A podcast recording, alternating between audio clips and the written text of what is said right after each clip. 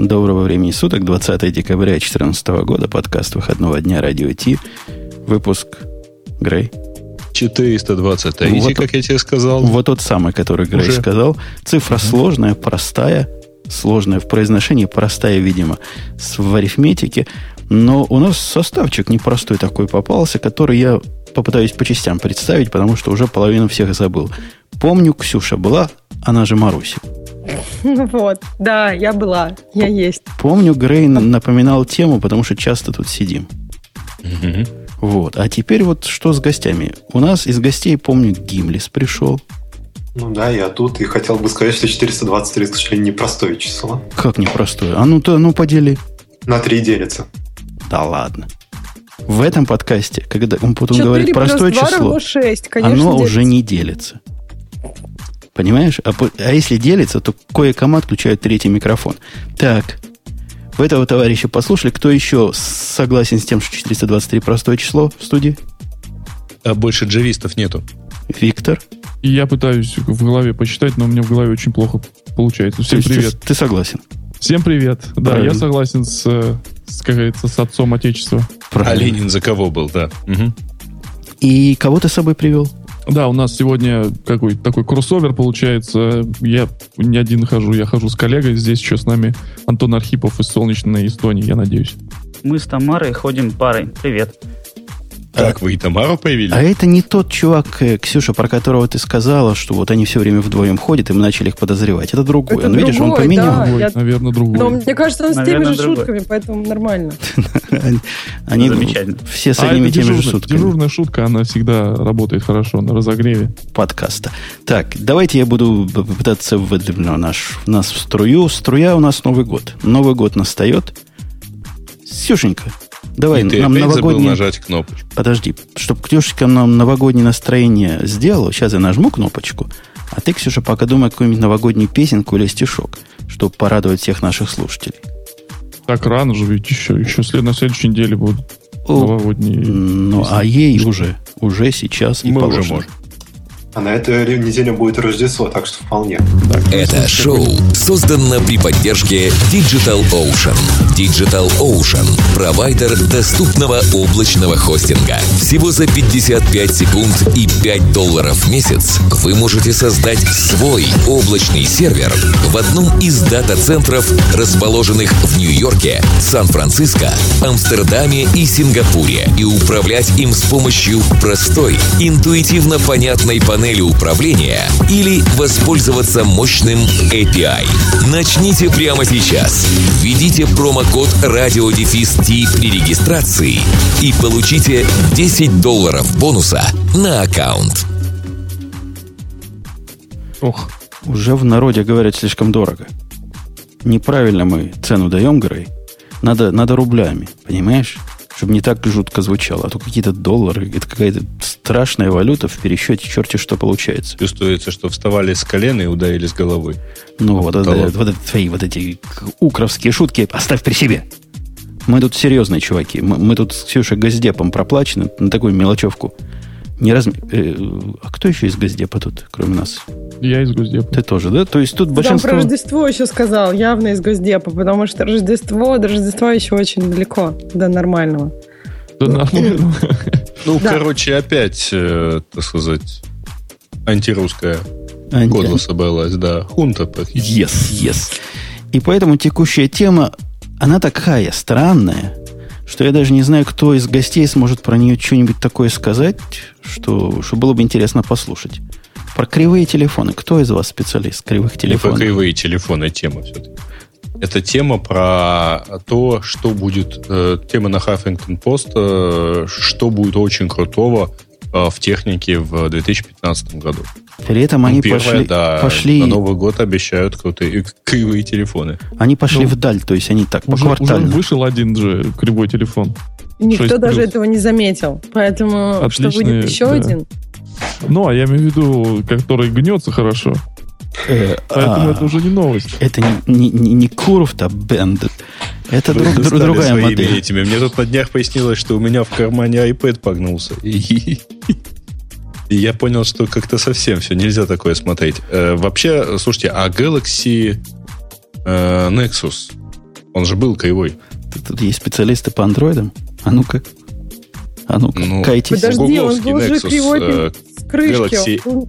Не был кривой с экрана. Не-не, был один кривой, у которого второй сбоку Nexus показывался. Был, э, второй Nexus был вот такой вот кривой. Он, он был просто не очень популярен, потому что это был первый, который, по-моему, сделал Samsung.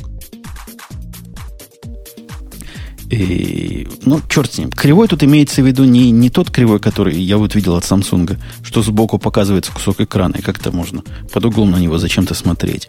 А совсем кривой, то есть под, под, попу, под попу выгнутый. Ну, это Ну, как- первый от Гугла был кривой. От Гугла был кривой. Да я же Да. про него и говорю. А Nexus зачем, 2, а который. зачем вот кривизна нужна?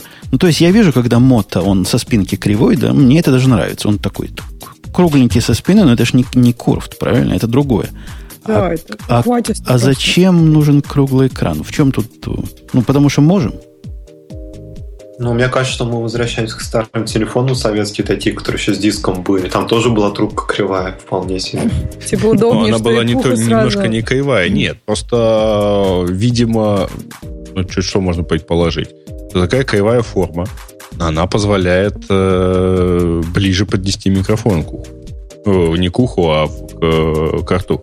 Так а функция телефона нынче это же не только говорить и не столько говорить, а делать все остальное на своем телефоне. А там, по-моему, кривизна, но я не вижу, как она поможет тебе фейсбучик читать.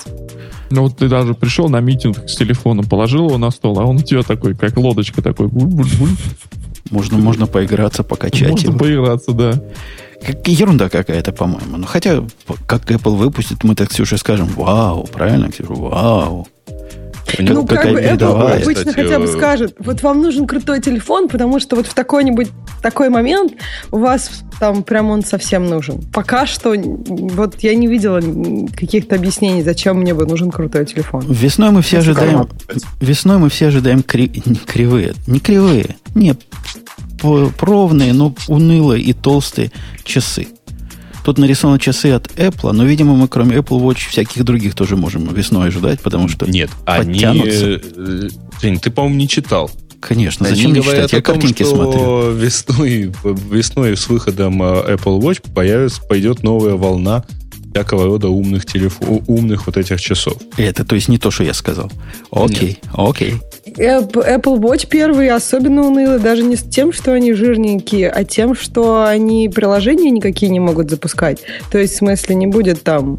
Ну, то есть, жи- и приложение... живут будет 16, 16 минут на батарейке.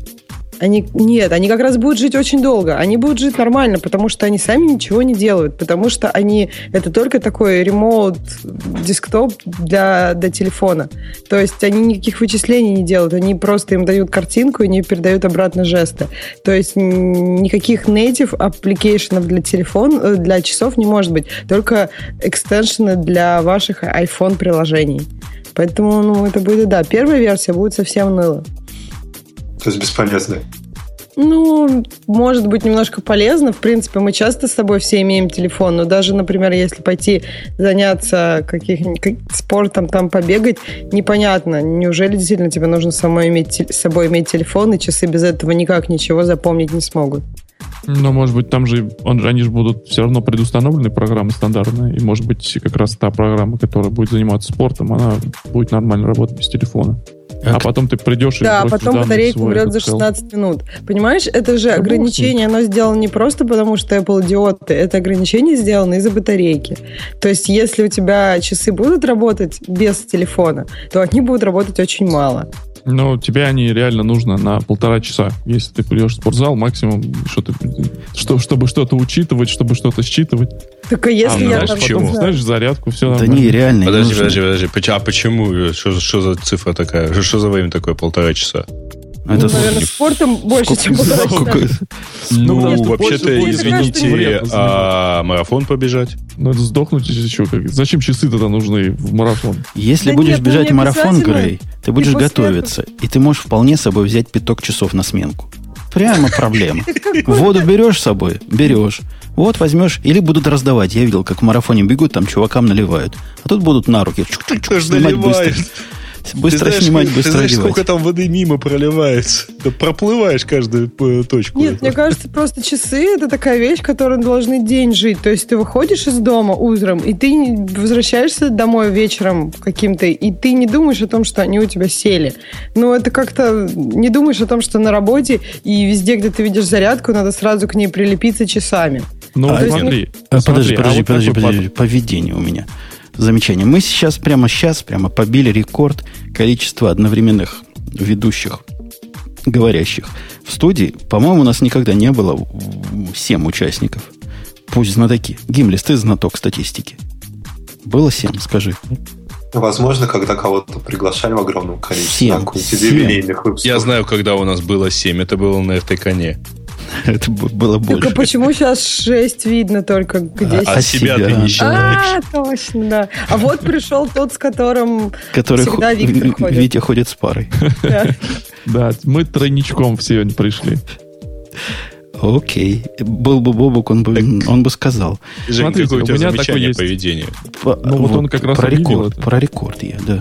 А. Вот смотрите, а по поводу часов, э, это очень просто. На самом деле, а, вот чтобы батарейка не съедалась, вот ты занимаешься спортом, ты включил режим, который тебя там учитывает твой пульс, учитывает все твои биометрические показатели, позанимался, выключил, и дальше они у тебя опять работают как обычные часы. Там тебе не нужен Bluetooth, тебе не нужен считыватель пульса, э, и дальше они у тебя дотягивают до конца дня нормально. То есть вот по такому принципу, например, э, Mio работает, у них есть э, этот э, heart rate monitor, а он включается, когда нужно, собственно, когда он нужен. Ну, Э. Мио это немножко не то. Смотри, во-первых, потому что Мио в обычном режиме без учета пульса а, живет э, несколько месяцев, может я быть. знаю, да, я знаю, у меня Вот. есть такой а, да, во-вторых, а, Мио все-таки не имеет никаких других соединений. Здрасте, вообще. я Bluetooth. А он что у него что есть вот все эти вся вот эта вот смарт-вотч функциональность? Но я подключаю Mio к телефону, и у меня вся щитка идет э, на телефон. Э, Хочу в Health Kit, хочу Хорошо, а notification про SMS, например? Нет, такого нет. Ну, Нет. зачем мне notification? Я занимаюсь спортом. Я занимаюсь спортом, нужно сконцентрироваться, работать над чем-то одним. Над прессом. Над Нет, прессом. подожди, часы зачем? фишка-то в другом. Часы, э, вот эти часы, там, всякие вот эти смарт-вотчи, они не столько про спорт. Кстати, для спорта они на самом деле подходят не очень хорошо. Вот именно, еще можно раздолбать. Они, э, Слушай. не, не, не, дело даже не в этом. Они просто даже если начнут мерить пульс, а, то они меряют его плохо, потому что они не под это заточены, а ты когда занимаешься, тебе нужно достаточно точно его измерять. Но а, фишка-то всех этих смарт-вотч часов, они же под, э, они же понимают, ну, они у тебя являются продолжением смартфона, то есть ты на них можешь что-то прочитать, ты с них можешь что-то там Да, сделать. я понимаю. Понятно. Хорошо, смотри. А вот, например, а, Casio, как они называются? Casio, модель не помню.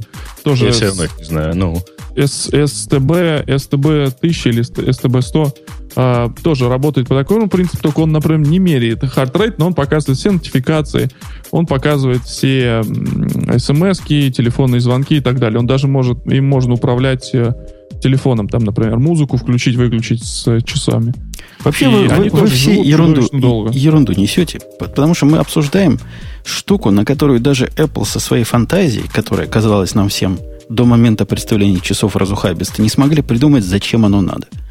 То есть мы обсуждаем ерунду какую-то, ну, возможно, в марте или когда они собираются выпустить, парочка человек. Я уверен, что в этой студии никто не собирается. Ну, поддержите меня, никто не собирается Apple Watch покупать даже в самом дешевом варианте.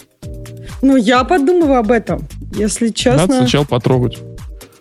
Ну, я, честно говоря, не знаю. У меня этих часов просто до гибели. У меня отдельно спортивные. У меня вот сейчас поехали новые Basis, м, которые вот, которые, кстати говоря, постоянно измеряют пульс, постоянно меряют там температуру тела, постоянно считают калории, и при этом они, ну, у них заряда хватает на 4 дня. Кстати говоря, это мало. Номер третий в этом списке это какая-то игруля. Кто тут в игруле играет? Кто, кто понимает, почему The Division, вот этот какой-то большой дил? Да Это, по-моему, игра в реальной жизни. То есть она предлагает ходить где-то по улицам, доходить до каких-то Да точек, этих, получать этих- какие-то этих ачивки и игр далее. как, э, как грязи. Они обещали, что Ubisoft выпустит Watch Dogs, будет там хакань- хаканье всего. А Watch Dogs, ну, нормальная игра, но так себе. Подожди, Вот. а это виртуальная типа реальность? И- Или Нет, это, просто, это просто обычная игра. просто игра, которая в, в декорациях настоящих картинок происходит? Да, очень-очень крутая графика, там очень крутой, наверное, будет мультиплеер. Э, Ну, Ну, как обычно, ходишь и убиваешь да. всех, да? Да, конечно. Ну, а смысл тогда вообще какой? Зачем- конечно, надо зачем ходить начинали? убивать. Вот э, Mortal Kombat будет новый, вот это будет круто. И, и новый Бэтмен вроде выйдет, а эти я не знаю. А, говорят еще Хейло, но Хейло мне мало интересен, потому что у меня PlayStation. О, пос- послушайте, дорогие, раз вы все тут собрались, такие умные и красивые. Красивые это про Ксюшу, умную про всех остальных. И про Ксюшу Что? тоже. И про Ксюшу тоже. Просто какой-то очень странный выпуск. Э, феми- антифеминистический. Шовинистический. Я думаю себе, все, все не могу решить на Новый год. Я уже почти решился дрон купить, но тут возникли товарищи, которые говорят, ты в дрон, зачем тебе дрон? Ну, 10 минут полетает, никакого кайфа. Купи лучше О, круто. приставку. Приставку купи лучше. Либо PlayStation, либо, значит, Microsoftовскую. Ну, вот какую покупать? Не знаю, я купил себе PlayStation, э, мне нравится. А у нас было обе. То есть э, как бы у меня муж сначала одну попробовал, потом другую. По-моему, на самом деле все зависит от того, если есть какие-то эксклюзивные игры под эту платформу, и тебе эта игра нравится, то есть Xbox покупают из-за хала как раз. PlayStation, ну то есть там игры выходят либо под обе платформы, либо эксклюзивно. То есть если у тебя есть какие-то завязки, а так по сути по использованию этих платформ оно очень близкое это использование. То есть каких-то именно моментов в том, что вот, вот сама приставка чем-то тебе будет приятнее, по-моему, такого немного. А если ты раньше не играл, то почему ты решил, что сейчас будешь играть? Да я уверен, что не буду. Я купил к Fire, к своему Fire TV, там же тоже джойстик продается, блютусовский такой, ну, контроллер. И я думал в какие-то игры поиграть. Он лежит буквально не распакованный до сих пор. Но думаю, может, на Xbox или на, на Microsoft я таки поиграю. Вдруг. Ну, я, я купил эту самую PlayStation и еще вдобавок к тому, что мне нужен был Bluetooth, ой, Bluetooth, Blu-ray проигрыватель. О, и- господи, о, господи, это зачем, что ж ты туда втыкаешь-то? Ну, смотри, я вставляю туда Blu-ray диски, как ни странно это звучит, А откуда у тебя они есть? а я их покупаю. То есть И ты я ходишь в магаз человек. за 20 долларов, покупаешь то, что все нормальные люди воруют в торрентах. Э, ну, смотри, мне, например, э, вот я считаю, что если фильм мне очень понравился, я его хочу иметь на таком, на твердом носителе. Это мое личное мнение, и вы можете не поддерживать, хотя я в последнее время просто покупаю в основном digital только контент. Это, А, по-моему, Грей тоже такой пенсионер. Он любит диски сначала на VHS покупал, потом он покупал на CD, потом покупал на DVD, потом покупал на Blu-ray. Ты Нет? что-то путаешь, Или потому кто-то? что вот Или про Blu-ray это... Может быть, это Бобук, но про Blu-ray, честно сказать, у меня есть буквально штук 5 дисков. Э, И это достаточно специфические. А вообще очень крутая штука. Вот купил последний, вот только вышел Guardians of the Galaxy на Blu-ray, а там еще два диска было. Один обычный Blu-ray, второй Blu-ray 3D. Телек у меня тоже 3D поддерживает. И вообще красота. Включил там такие эффекты, вообще просто круто. Поэтому, не знаю, это прикольно. Ну, В iTunes, кстати, нету 3D-контента. Окей. Кстати, о телевизорах. Следующий наш путь, путь это будет телевизор, да? Путь, веха, ну, там веха пути. 4K, да? 4K почему-то считается. Это 4K, это технология, которая вот-вот выстрелит. Последние сколько уже? Пять лет? Вот-вот она выстрелит. И вообще телевизоры... Ну, вот-вот слушай, вот Blu-ray с HD, DVD тоже, если ты помнишь, 5 лет назад, там вот-вот бы выстрелили, да? Ну, вот так они до сих пор вот-вот и выстреливают. Но Вот он стреляет, но HD, DVD уже все. Того. Холостыми только снарядами вместе с Ну, Не, Blu-ray. HD, DVD 5 лет назад закрылась. Ну да. А вместе Отстрелялся. с, с Toshiba, да. 4K телевизор выглядит круто в магазине. Хотя, чего на них смотреть, все еще загадка для меня велика. Ну, разве что извращенцы, вроде которые... какой-то квантовый, квантовая технология в телевизорах с нанокристаллами, которая сделает LG. Ну, ну, планируется что? на осень. То есть идея будет такая же, то есть оно будет как 4K? То есть я тоже не понимаю, контента под это сильно нету. кто будет ему вещать эти самые 4K? Не-не-не, идея в том, Netflix что это вещает. будет 4K, но при этом э, это будет э, все круче. Э, То есть это будет вот какой-то какие-то не больше пикселей, Там ну, пикселей, как написано. ну, будут. Quantum Dot Technology написано. Какие-то там маленькие нанокристалльчики. Ну, не знаю. Но если квантум, там, наверное, три квантум будет этих самых бита. Да и, и квантовых состояний, да, да и оно будет просто, из них. просто вай. И, mm-hmm. Ладно, я про телевизор сильно сомневаюсь. Про 4К Слушайте, следующая знаю, стадия должна быть кварковый телевизор. Вот. Нейтрино прям, чтобы сразу садишься и загораешь. Тебя нейтрино долбит прям. Следующий пункт ближе к нашим э, гиковским душам. Это смерть лаптопов. К зиме назна- назначили к зиме смерть лаптопов. Опять? Как говорится, здра- здрасте, ваши родичи. Да. Статья какая-то странная вообще. Что, что вы хотите от статьи на, фах, э, на Huffington Post? Это для обычных еще, людей. Еще и UK. Это для обычных людей, да. Это британские ученые написали, видимо, в Huffington Post. И вот кем, кем будут убиты? Ну, типа э, Surface, да, вот этим Microsoft. Нет, iPhone 6, по-моему. А, iPhone 6 даже. Это, ну, это они как-то непонятно говорят, кем она будет убита, но не знаю, мне кажется, что очень странная статья. Ну, уже начиная с того, что кто-то может быть убит Surface, это только если в особо извращенной форме кто-то не, будет мне кажется, нет, достаточно уронить со второго этажа. Не, он реально там... такой тяжеленький и прям ухватистый, его О. можно так хрясь. Не можно. Хрусти но, попало. Но только в этом смысле он может кого-то убить. Этот Surface, он ничего в магазине выглядит. Нормальный такой, ну тяжелый, да, действительно. Но если на него смотреть как на э, лаптоп, а не на как на iPad, то в принципе, наверное, нормально. Цена, конечно, Пока конская. не включишь и не увидишь, что там Windows. Стоил бы он как Chromebook, было бы нормально, а так... Да, цена, цена конская, конечно. Поэтому он стоит на отдельном стенде, и я ни разу не видел, чтобы кто-то его покупал.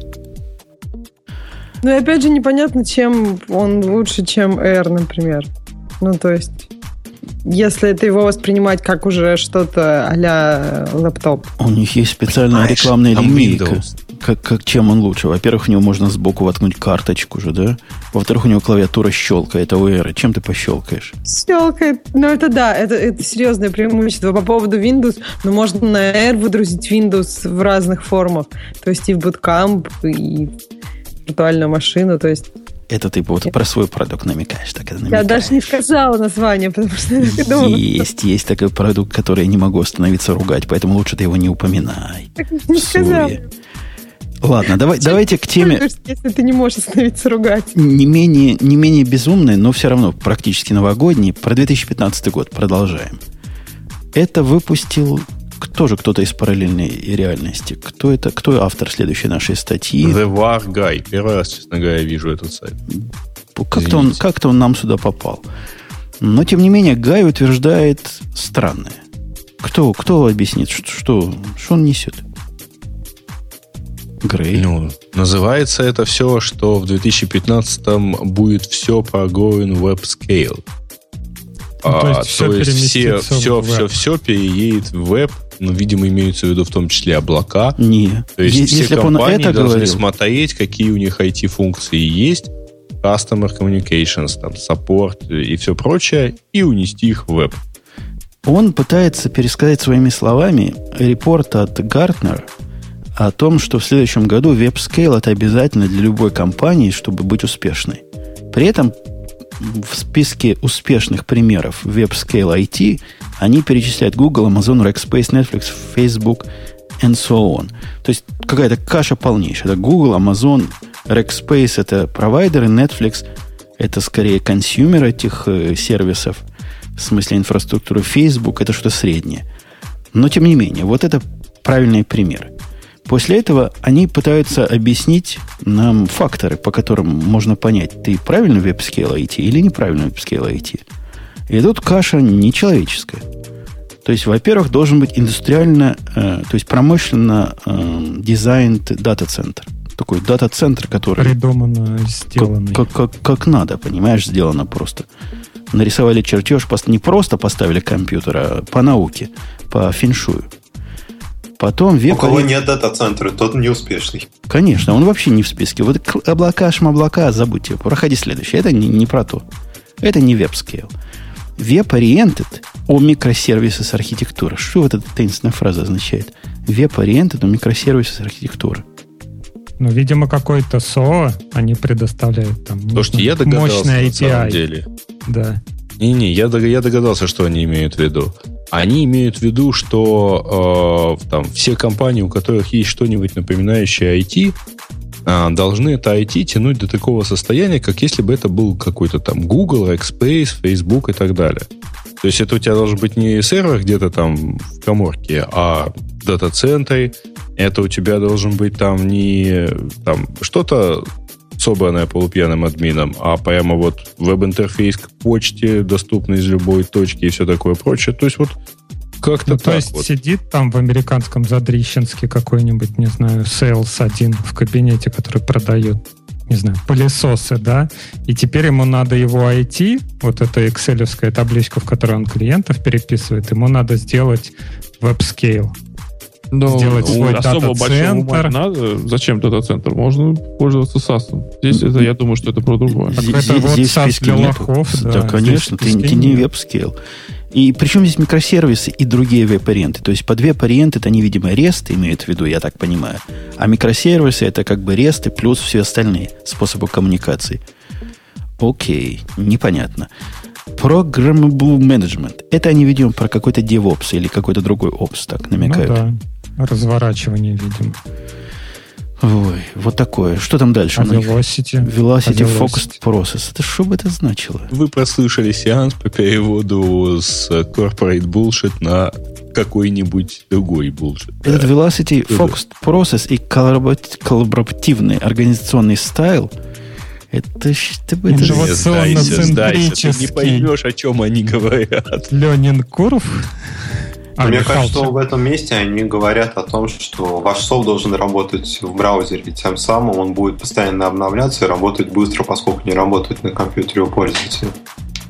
И ты Ну, как-то... Понимаешь, там же речь идет не про разработчиков софта, не про компании разработчиков софта, а про компании, которые, у которых вообще есть хоть какие-либо IT-функции.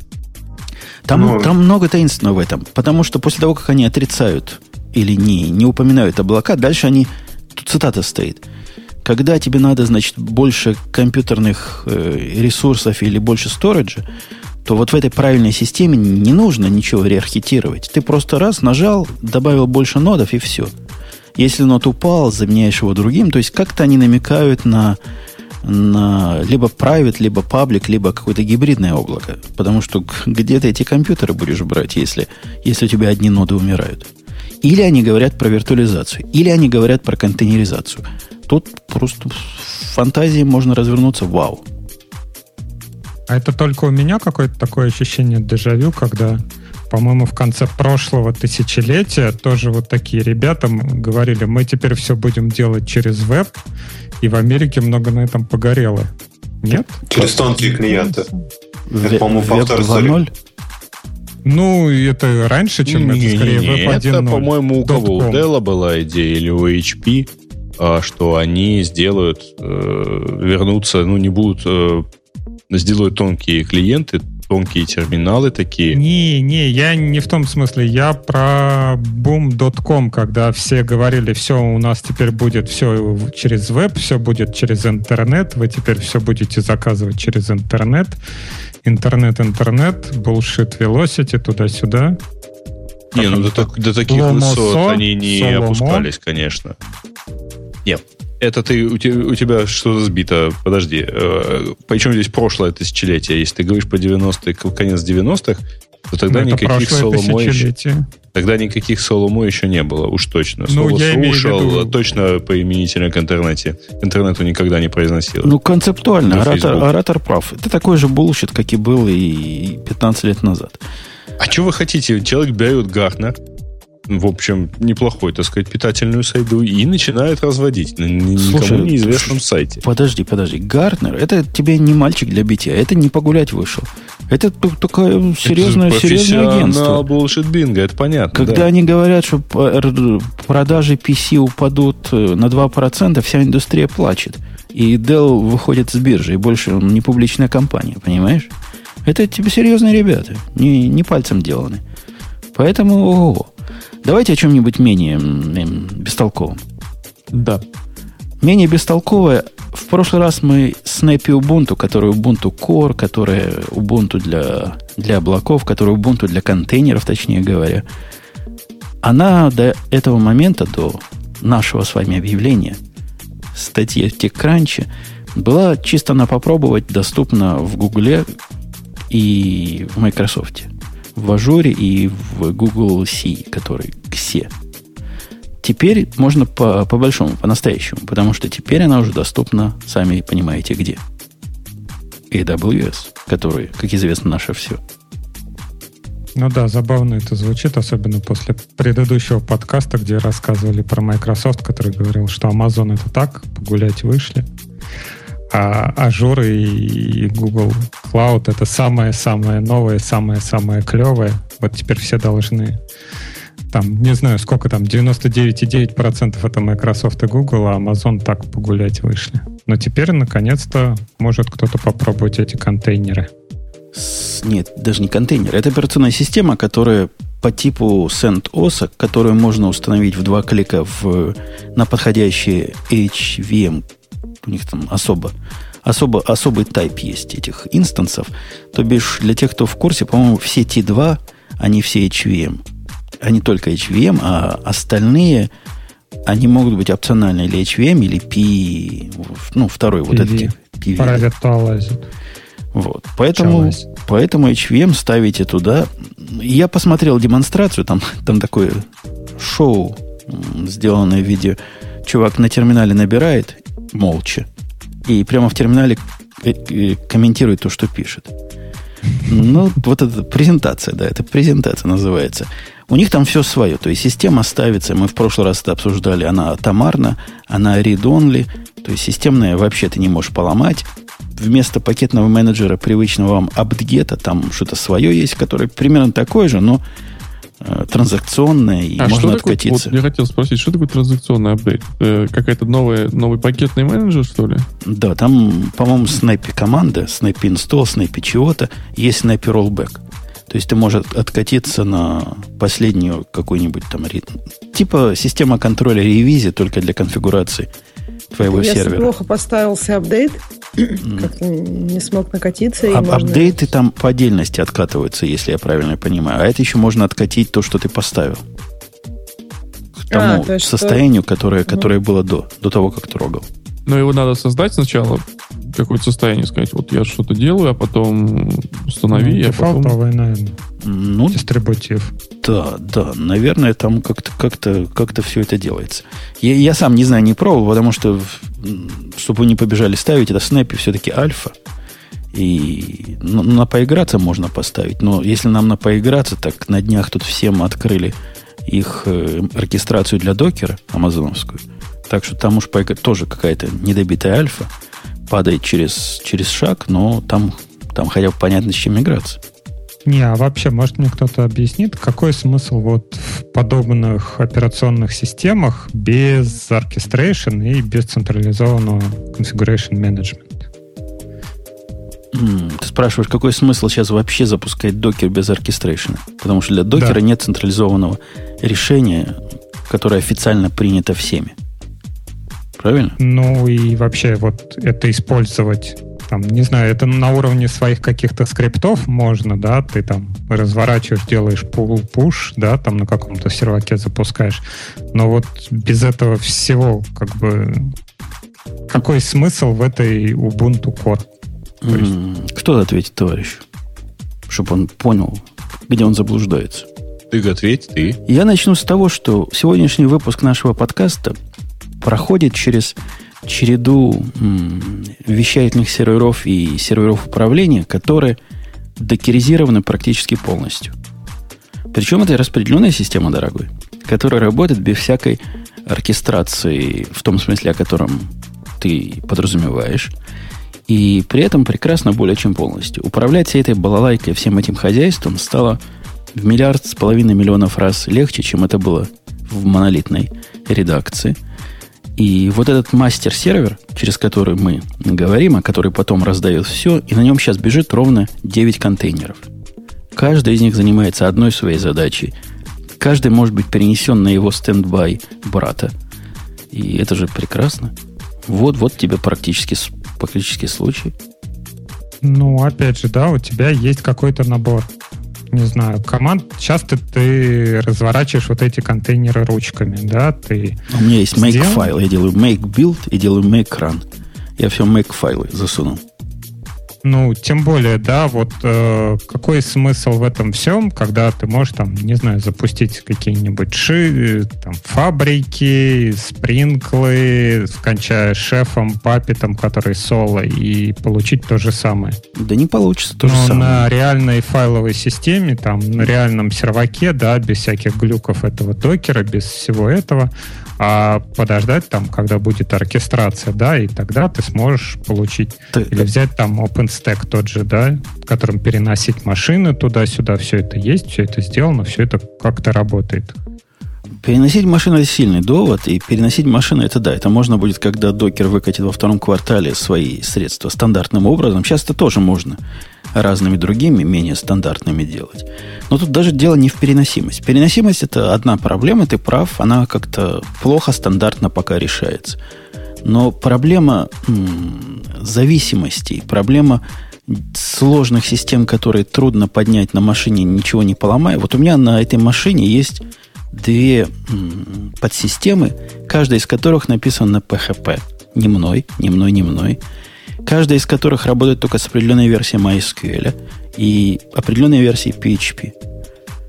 Вот это все запускать без изоляции, это ж, я имею в виду без isolation. Ну, ты берешь там, не знаю, Vagrant, да, все отлаживаешь такое, чтобы там он сделал провиженинг, потом у Vagrant меняешь провайдер на AWS, нажимаешь там... Как, как я, я два, два MySQL запущу? Вот на разных портах, что я должен сделать буду? Ну, а зачем тебе разные порты? У тебя есть 2 Т2. Ну и, и все, сделай 10 А, на двух инстансах запустить? У меня еще ну. все это на одной балалайке работает. Ну, у тебя же на одной балалайке работает не из-за того, что там у тебя, не знаю, память ужимается, процессорное время ужимается и все такое, а все из-за того, что ты взял один сервер побольше, да, в который впихнул несколько контейнеров. Я взял сервер Грей мне выдал сервер, который второй по слабости в Digital Ocean, то есть махонький такой, манюнчики сервер за 10 долларов в месяц, который.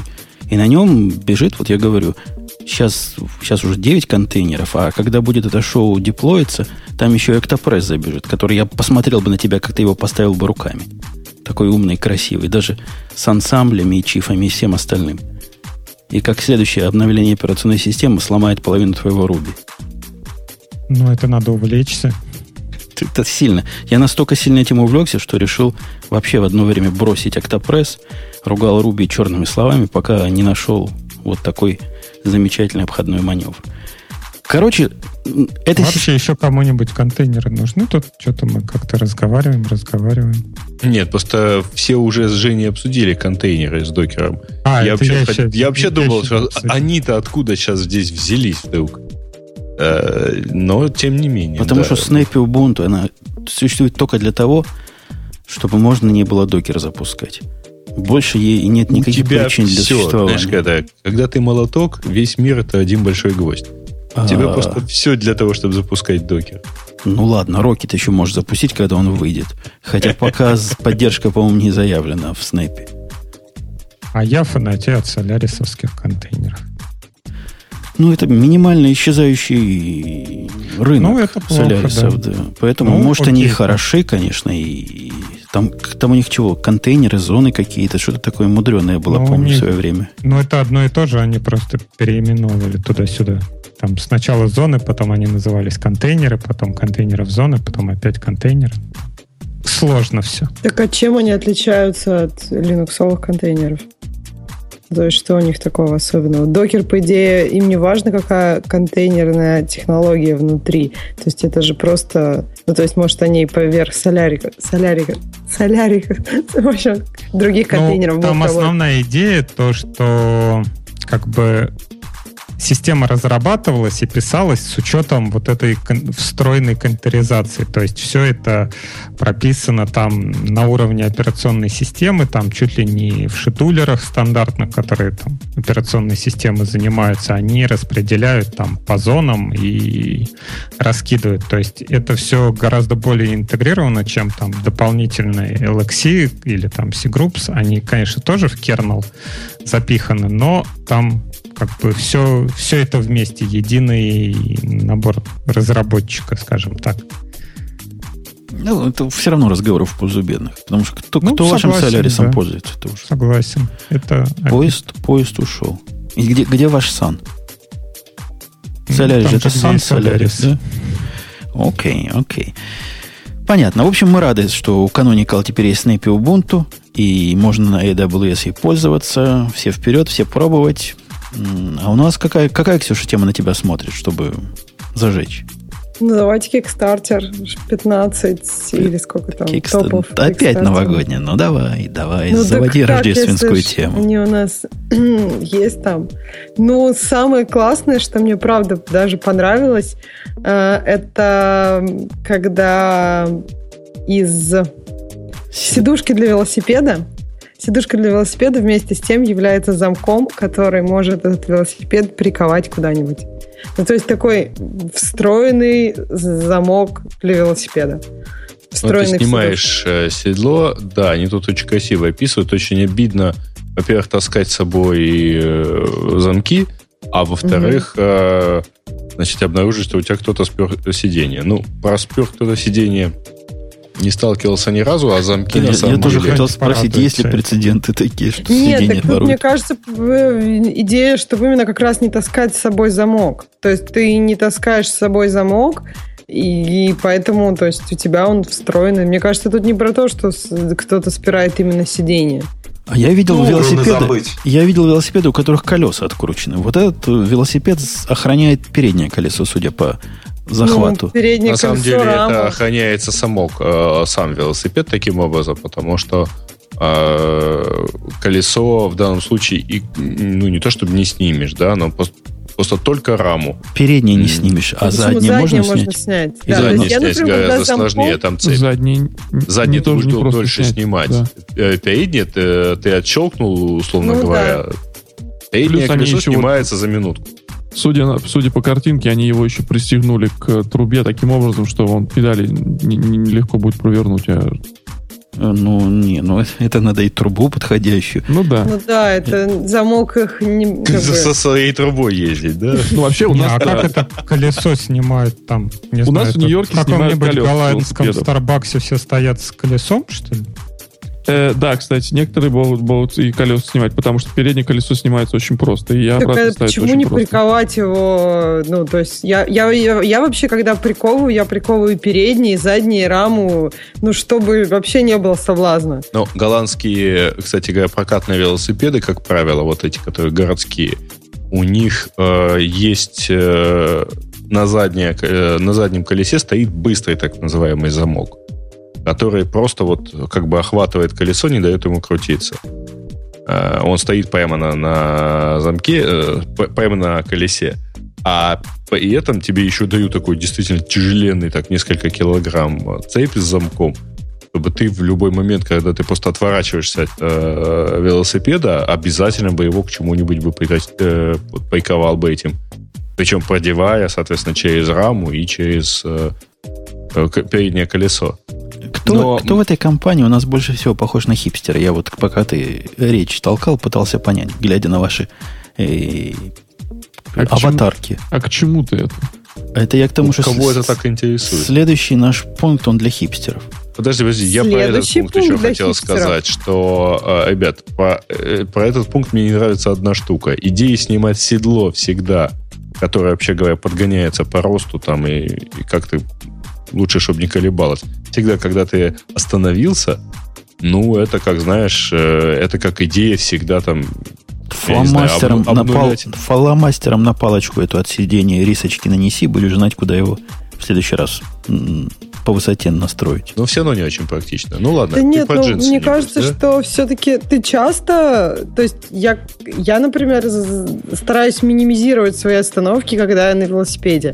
То есть я обычно еду долго, потом приезжаю куда-то, ставлю велик, там несколько, какое-то время отсутствую, потом, ну то есть я не Беру каждый колесо с собой в Starbucks. Я вообще велосипед не использую как транспорт, потому что я езжу на шоссейнике, а это вообще больше спортивная А, ну да. штука. Окей, Вот, поэтому я хипстеры, тут не хипстеры потому что да. кому еще нужны облегающие джинсы, которые обтягивают ваше, ваше все, Так Ксюша? это девочкам. Девочкам девочкам? нужны даже не хипстерам. Так это же про девочек все, по-моему. Вот Окей. вторая тема. Не знаю, Но у девочек есть большая проблема, что у них на джинсах только один размер. И джинсы, у которых можно 400 разных размеров, это очень даже ничего. А как это один значит размер? Вот, один вот я, размер? я- Один Один размер. размер чего? Подождите, подождите. Ну, в российских магазинах, если вы приходите в магазин, то на мужских указывается объем талии и длина. На девочковых только один размер, который А, учитывает ну, сразу оба смысле- параметра. Ладно. Ты не забывай, что у того же, как их называют, у того же Левайса, например, примерно 20 моделей или даже больше, которые по-разному облегают, какие-то стретчевые, какие-то нет. Ну да. И они Они все по-разному пишут, сидят, типа, это, в принципе, те же самые размеры. Я ходил, нет, ну, я ходил тут на днях, джинсы- Ксюша, подожди, в магазин, и товарищи не правы.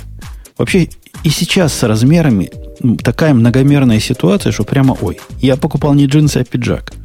Вот этот пиджак, у него там 6 или 7 измерений разных размеров есть. Представляете, какое количество комбинаций может быть у этих шести параметров? Э, Эти 400 моделей ты, ты, ты расплюнуть можно Там собрать. ограниченное нет, нет. Пиджак, множество. пиджак покупается и подшивается по определенному этому. Ты не можешь купить стоковый пиджак и в нем пойти. Это Можешь. не... Ну, это Не-не-не, можешь. Извини, такой, я- Если ну, ты правильный манекен, то можешь, конечно. Да, Я ну, не манекен, но я, тем не менее, ну, ну, у меня, видимо, более стандартное телосложение. Вообще можешь. Есть э, пиджаки, которые продаются... Ты не можешь купить брюки и пойти. Брюки подшиваются. Грей, ты знаешь, зачем мужику костюм? По старому анекдоту. И там размер уже не важен будет.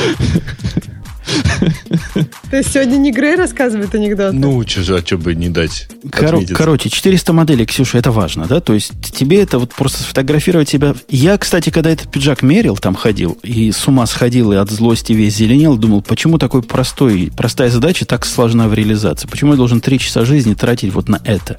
У меня была идея сделать такой стартап, ты себя пофотографировал со всех сторон, чук-чук-чук-чук-чук, а он тебе все параметры пиджака Ну, выдал. это примерно будет бы тайцатый аналогичный проект. Во, во, Ну, вот. в России даже есть для ши- сервис, который э, рубашки шьет. Там нужно себя Э, померить, Есть сервис, который шьет джинсы, Getwear.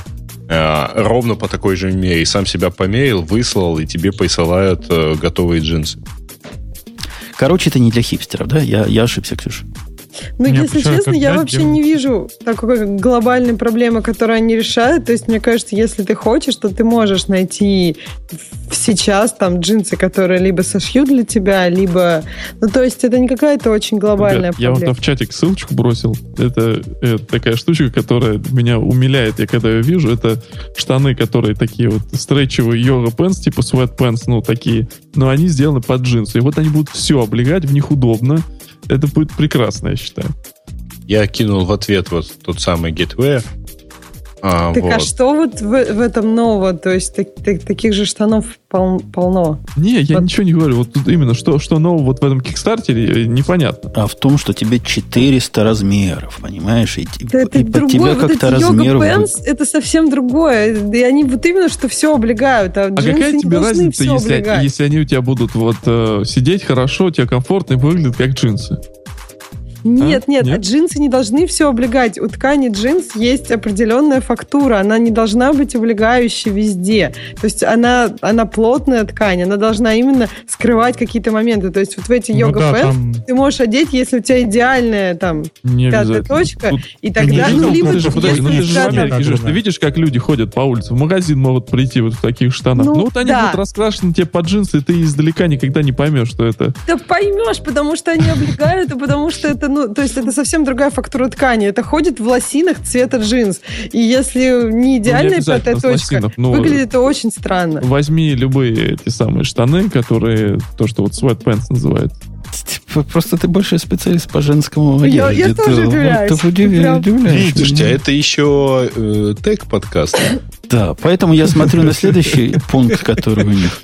Какой-то холодильник. А, он с Bluetooth, Нет, это, он кстати с говоря, Bluetooth, классный, да? конечно. Да он все вообще, же да, станет с лучше, если добавить Bluetooth. Нет, там еще есть э, чарджер, там где- это такое полноценное, вот взял и пошел на э, там, выездную вечеринку какую-нибудь, Э, потому что это холодильник э, с Bluetooth, с э, блендером, для, ну, там, для льда, например, а с э, USB-зарядкой и, в общем, вперед. Так он даже музыку играет с твоего айфона. То есть Ну, там так Bluetooth Bluetooth-то спикер-то, нет. да. Да, еще у него waterproof USB зарядка. Ну, то есть это просто вообще очень многофункциональная вещь. Другое По-моему, дело, такая- что всегда такой комбайн, обычно он делает одну функцию хорошо, а все остальное фигово. Но По-моему, такую фигню можно найти в любом этот э, SkyMall э, этом каталоге. Ну, там же- там же не будет- Не-не-не, будет там, всех там частей будет этих. просто холодильник, скорее всего. А тут Ну, и не, холодильники, просто говорю, что, знаешь, откро- и э, э, зарядка. вот, э, и как летишь на самолете, полистаешь этот э, SkyMall, там такие есть изобретения, что Kickstarter не снилось. Нет, И ну, они уже нет, как вот, бы вот есть, вот продаются. такие вот точно в этом, в, да, я понял, в каких магазинах ты имеешь в виду. Нет, такие там не продаются, они же просто самолет не поместятся. Ну, представь, Но ты его такой купил, что ты с ним будешь делать? Нет, нет, SkyMall это не обязательно, что ты в самолете прям это покупаешь. Ты покупаешь, тебе домой шипают. Это просто ты, когда летишь, чтобы тебе убить время, ты листаешь каталог и покупаешь. Ну, есть какие-то такие люди, которые вот, вот у них есть такой паттерн поведения. Ну, покупают. Ты видел, что кто-то покупал? Из Я каталога не это- Было что duty кто-то free. покупал. э, Не, я покупал на самом деле, кстати. Ты не Вот. хотел никогда Ну, не купить сам- холодильник, извините. стиральную машину такой, типа, сидишь, а вот Выхожу я такой, значит, после длинного перелета с в одной руке холодильника, в другой стиральная машина. Ну Да, да, я как-то и не 10 подумал. часов. Да нет, ты прилетаешь домой, а тебе уже шипают туда. Вот Ты приходишь, тебе уже присылают холодильник. Ты, выходишь, ты выходишь без холодильника, но тебе его привозят домой. И тут оказывается, что он на 110 вольт. А кто-нибудь из вас смотрит передачу, которая называется Shark Tank? Иногда. Вот в последней передаче я просто смотрю на все наши негиковские темы. Я такой первый раз видел. Пришел чувак, который принес в виде продукта... Ксю- Для тех, кто не знает, это Ксюша не в курсе. Это передача... это как Kickstarter, да? Ну, то да, есть как Kickstarter, только в телевизоре. Да, я поняла. Ну, Вот. там не краудфаундинг, а там нормальные Нет, инвесторы сидят. Ну, Пять там или шесть чуваков да. сидят, таких серьезных. Вот. И пришел в прошлый раз чувак, который принес э, анализатор дыхания, который подключается к э, айфону. Ну, таких анализаторов дыхания на рынке, вот даже в каталоге Один. самолетном, да куча. Пьян- пьяный не пьяный. Не-не-не. Пьяный, не А, пьяный? Там, сп- там Spire... э, а, такой или, или какой анализатор дыхания? Который Ты- пьян не пьяный, да, алкоголь. А, этот, понятно.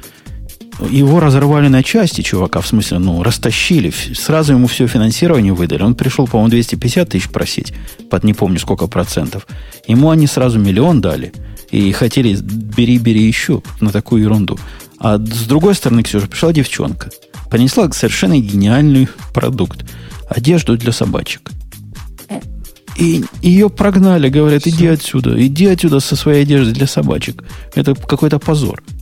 Подожди, Не, но ну может она- быть тот чувак, как бы у него прибор был лучше, чем те, которые сейчас в массовом производстве. Да, да, они же не рассматривают прибор. Он говорит, сейчас прибор вот, и достает прибор. Он большой, его с собой таскать надо. А тут у меня такая маленькая хрень раз к айфону подключил, дыхнул. И знаешь, можно ехать или нельзя. Да я и так знаю, когда мне ехать нельзя. Ну а что делать? Приходится. Ну, таких приборов, да, много. То есть мне, ну, то есть да, из к айфону даже подключаемых, то есть абсолютно маленьких. Не знаю, да. Может Ну, быть, вот это просто будет для них это один. актуальная проблема. Узнать, можно бухать. а вот для меня актуальная проблема с собачьей одеждой. А чего, что не взяли-то? Ну, говорят, это какой-то... Это хобби, говорят. Это не бизнес. Что это за бизнес такой фраки для собак шить? Ну, там серьезная одежда, знаешь, такая. Фраки? Ну, Зачем такая фрак с галстуком, со всеми делами. А вот тоже на 400 размеров не было такой, знаешь, чтобы это... Нет, нет, но, но она Как- готовится расширить производство. Фрак. Зачем собаке фрак? Ну вот ты Вообще идешь с собакой в дело. общество. Да. Там На собаки такие, Ксюша, которых под мышкой носят, знаешь, вот такие специальные. И, и она же должна быть одета, ну, как-то Так она соответственно. может быть не одета вообще. Как, голой собакой пойдешь на, на мероприятие?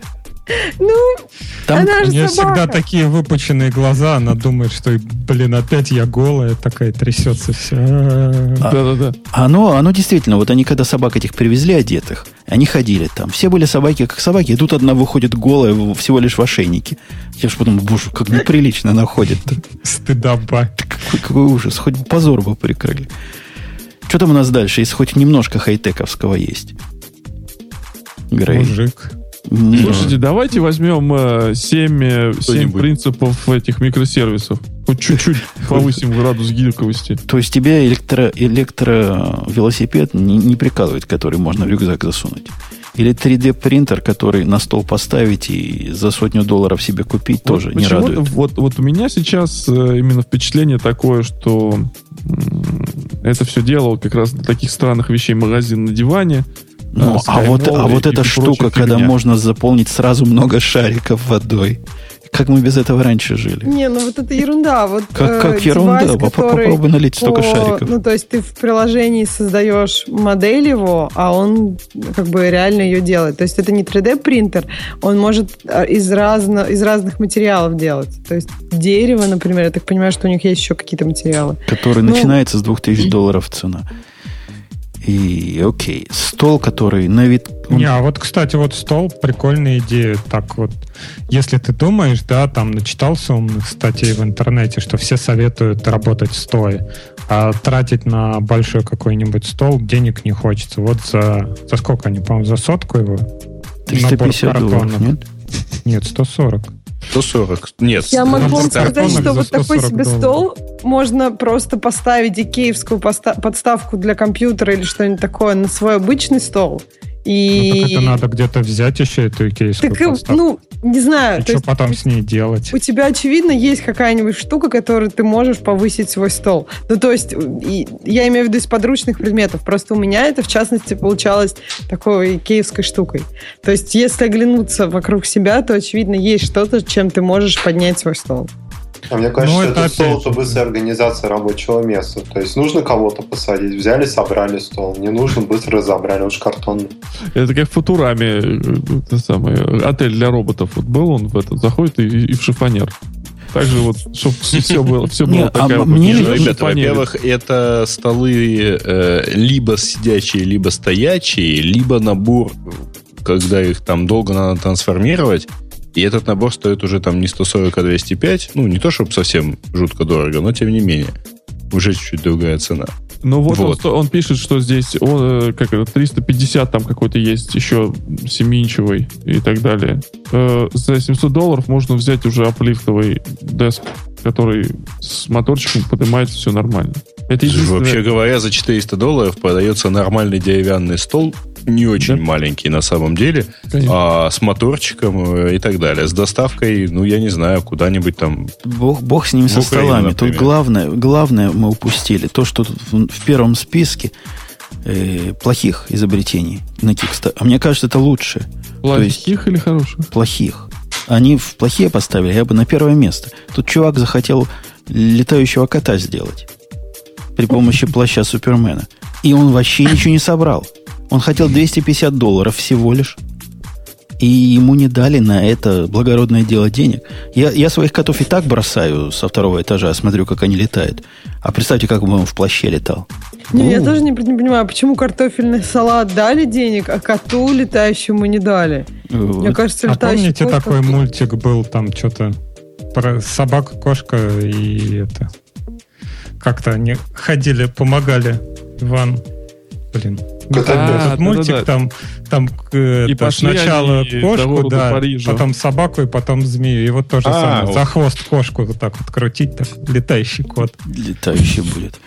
Окей. Нет, Да- следующее круче, потому что телефон для собаки.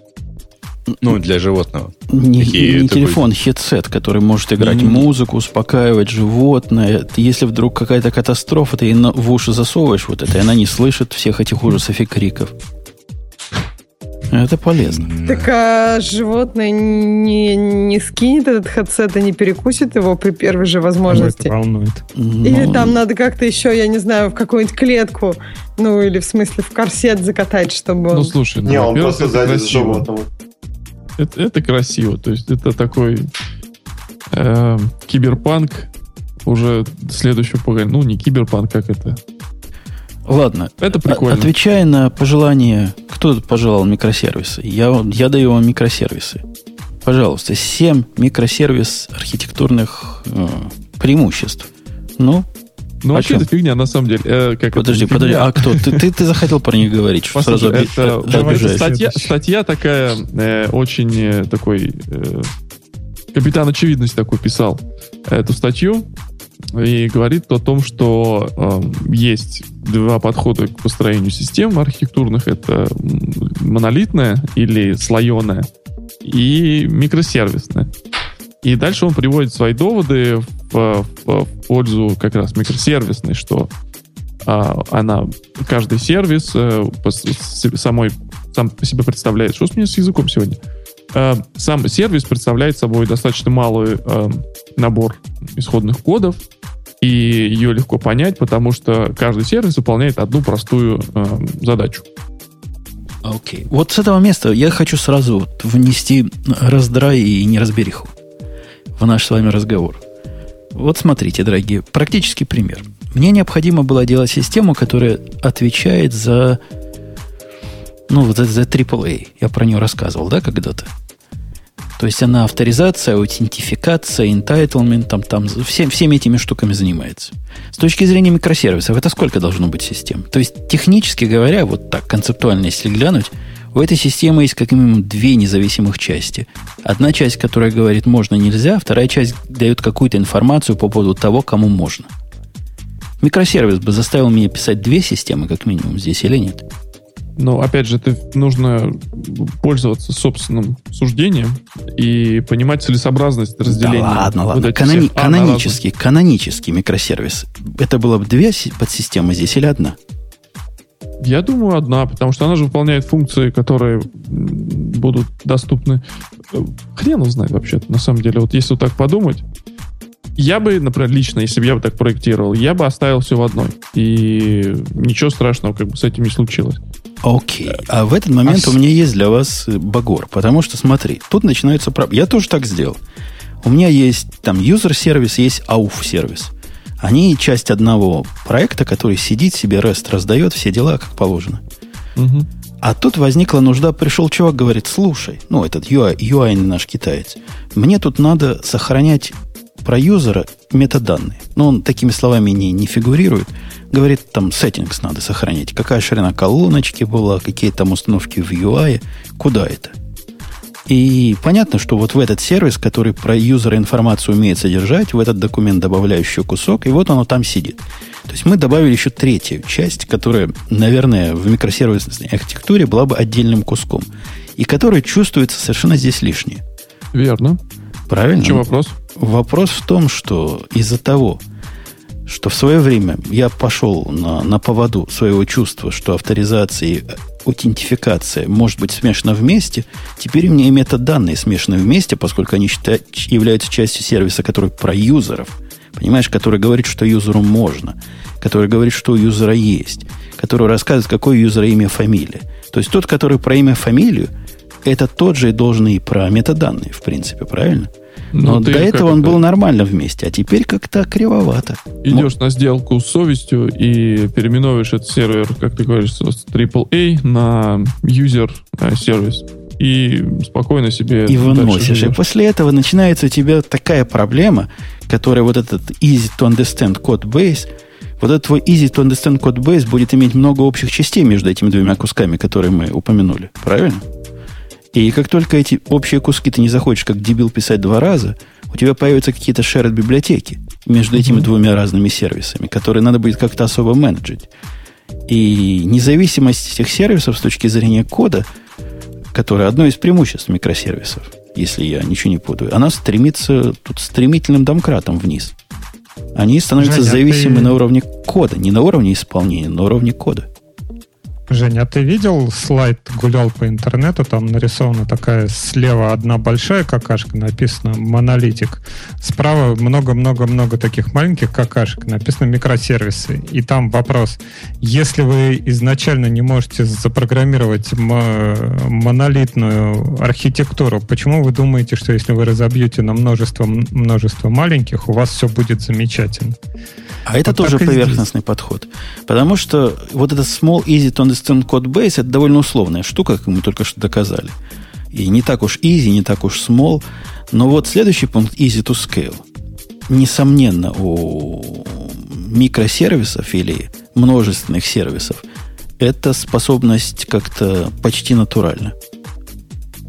Но она, Но здесь она за счет того, что они маленькие, ты можешь скелить отдельно там какой-то, я не знаю, кол, ну, какой-то отдельный там вызов, не знаю, рестовский, да, за, который За счет низкой связанности. Их, их связанность практически отсутствует. Она на уровне рестов или на уровне вызова через очередь или еще какая-то там коммуникация. И по большому счету этим кускам неважно, где они находятся.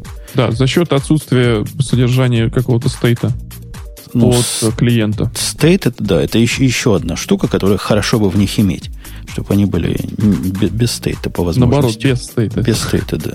А что здесь? И монолит может без стейта работать. Почему? Это обязательно микросервис. Ну, ну не, не, нет. Здесь имеется в виду, что как бы scalability позволяет тебе разносить их по там, другим там, машинам, если у тебя нет никакой завязки. Ну, как же я сказал, с низкой связанности именно, включая и завязки на какую-то данные на определенной ноде. Нет, а. а я scale имел в виду, что, например, есть у нас там три сервиса, 1, 2, 3, да, и если они все будут там на одной машине, например, да, и надо расширить, то мы все как бы три расширяем. А если они отдельные микросервисы, то можно, например, напихать много машин на вызов номер два, на который там сильно метаданные кто-то долбит, да, а там первый и второй оставить не, не отскейленный, например. Ну да, ну да. Ну, это, да. это как раз э, easy to scale по частям, ты прав. И про метадату это, конечно, так себе пример. Там пара этих компьютеров хватит на всю жизнь. Но вот если какие-нибудь сложные анализы, которые именно такие блэкбоксы, зашли, взяли из очереди чего-то, посчитали, обратно очередь положили, то в зависимости от 1, 2, 3 они могут быть сильно разные по требованиям. Один надо 50 штук, а 2 и 3 по 2, по 2, по 3 всего. Попробуй такое с монолитом сделать. Ты будешь вот эту всю балалайку с собой таскать постоянно. Ну да. То есть она скелится либо целиком, либо никак. Да и в принципе, когда ты пишешь монолит, ты о такой коммуникации сложной ты не задумываешь. Зачем тебе как-то через очередь посылать? Зачем, когда вот оно рядом, тут в одном процессе? Никто такого не делает. Вызываешь внутри процесса, а уж потом какой-то кривой RPC прикрутишь, когда захочешь это распределить и будешь и будешь это грызть. Ну, хорошо, а если, например, один большой... Давай. Нет, я уже, ну, все, все правильно вы говорите, но даже следующий, как бы, принцип, следующий пункт, он тоже связан с этим, что а, вот scalability, это, конечно, хорошо, но еще можно, например, если одна имплементация там в какой-то момент э, там не подходит, ее можно, типа, выбросить если протокол или там контракт установлен более-менее э, ясно и понятно между этими системами. Вот это иллюзия полнейшая. Эта иллюзия основана на том, что у тебя есть какая-то абсолютно независимая код-бейс. И в этом случае ты выбрасываешь, пишешь новое, но в жизни оно ж не так бывает. И контракт не, не всегда явно установлен. Не то, что явно, он не всегда долго не живет. Контракт может меняться, и поэтому что-то взять и выбросить сразу, ну, что-то можно, наверное, выбросить сразу. Во-первых, все равно это легче, чем если оставить. у тебя просто монолитная система. Не, нам, у тебя не намного. По-моему, это даже сложнее. Почему? Ну, Потом... поддерживать протокол будет очень сложно. Нет, тут скорее... Смотри, речь идет о больших компаниях, там, не знаю, Facebook, Google, Яндекс, да, которые гребут программистов, там, неважно на каком языке они пишут, главное, чтобы они там шишколобые были, например, да, и один отдел разрабатывает там на сяк, другой там отдел на Расте, третий отдел там на Java, да, и все они вроде умные, адекватные люди, но как-то им всем вместе надо все это интегрировать и все вместе работать, да, и там один отдел... Не делают. Но ну, они не используют микросервисы, они используют макросервисы. Не-не-не. Ну, вот здесь как раз подход, э, который обеспечивает коммуникацию, может быть разный между этими сервисами, как Женя говорил. Либо это будет э, месседжинг какой-то сделан, и понятно объяснено, что если есть там какая-то queue, мы ждем такую-то команду через эту queue. Как это будет реализовано, э, никого не волнует. Ну, так нет, проблема тут не в этом. Проблема не в том, как совместить куски. Я согласен, что в компаниях размера Амазона, Гугла и Microsoft, наверное, это, это важно прямо и чрезвычайно им упрощает, как они называют, разные технологические стеки вместе использовать. Но в реальном-то мире таких компаний по двум рукам посчитать и трем ногам можно. В реальном мире, когда у тебя какая-то, видимо, э, перечисляемая группа программистов работает над каким-то количеством проектов. Эти куски имеют много, я повторяю сам себя, но эти куски по-любому будут иметь много общего. И выбрасывание чего-то – это вовсе не выбросить один кусок, написать другой кусок. Возможно, это изменение каких-то общих библиотек, которые могут затронуть и какие-то другие сервисы, о которых ты уже 33 раза забыл. Вот эта кажущая независимость сервисов, она, это, сферический конь в вакууме. Они связаны между собой – они повязаны между собой навсегда. А кроме того, тут еще дополнительный кусок API. То есть вот эта связь, которая у нас и в монолите есть, здесь существует. Они в одном пространстве э, кода живут. А кроме того, у нас еще есть контракт по API, который надо поддерживать, и который через три месяца все забыли. Так что я бы не сказал, что намного тесты. проще выбросить Пишите кусок из э, микросервисов, чем выбросить кусок из монолита пишите тесты. Интеграционные тесты или э, юнит-тесты, которые тестируют контракт.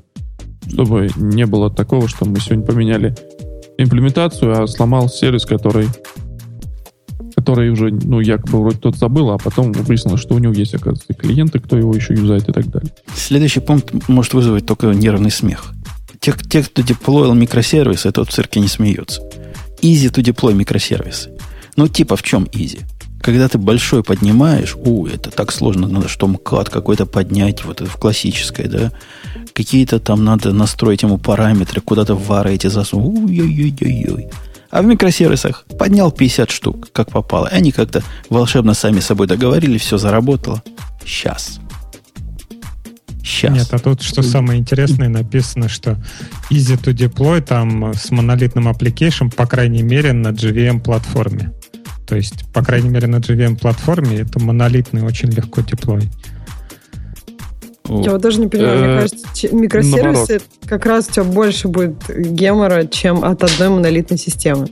Нет, тут мысль как какая... Нужен, нужен этот оркестрейшн, который вы уже упоминали. Которого достойного нет. Да, пока.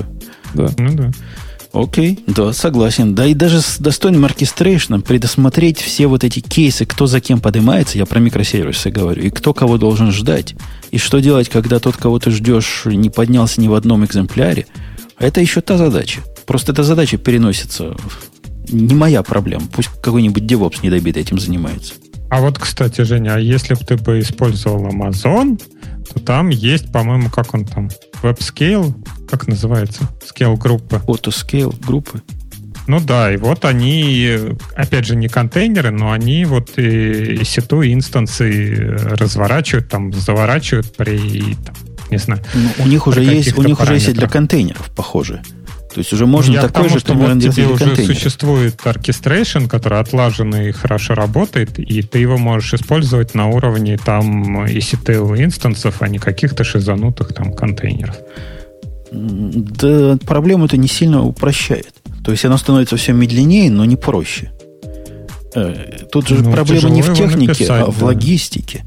Тут ты пока, пока на все грабли не наступишь, причем такие грабли, которые ты в монолите представить себе не мог, что могут существовать, у тебя появилась какая-то latency, а у тебя не было готово под latency.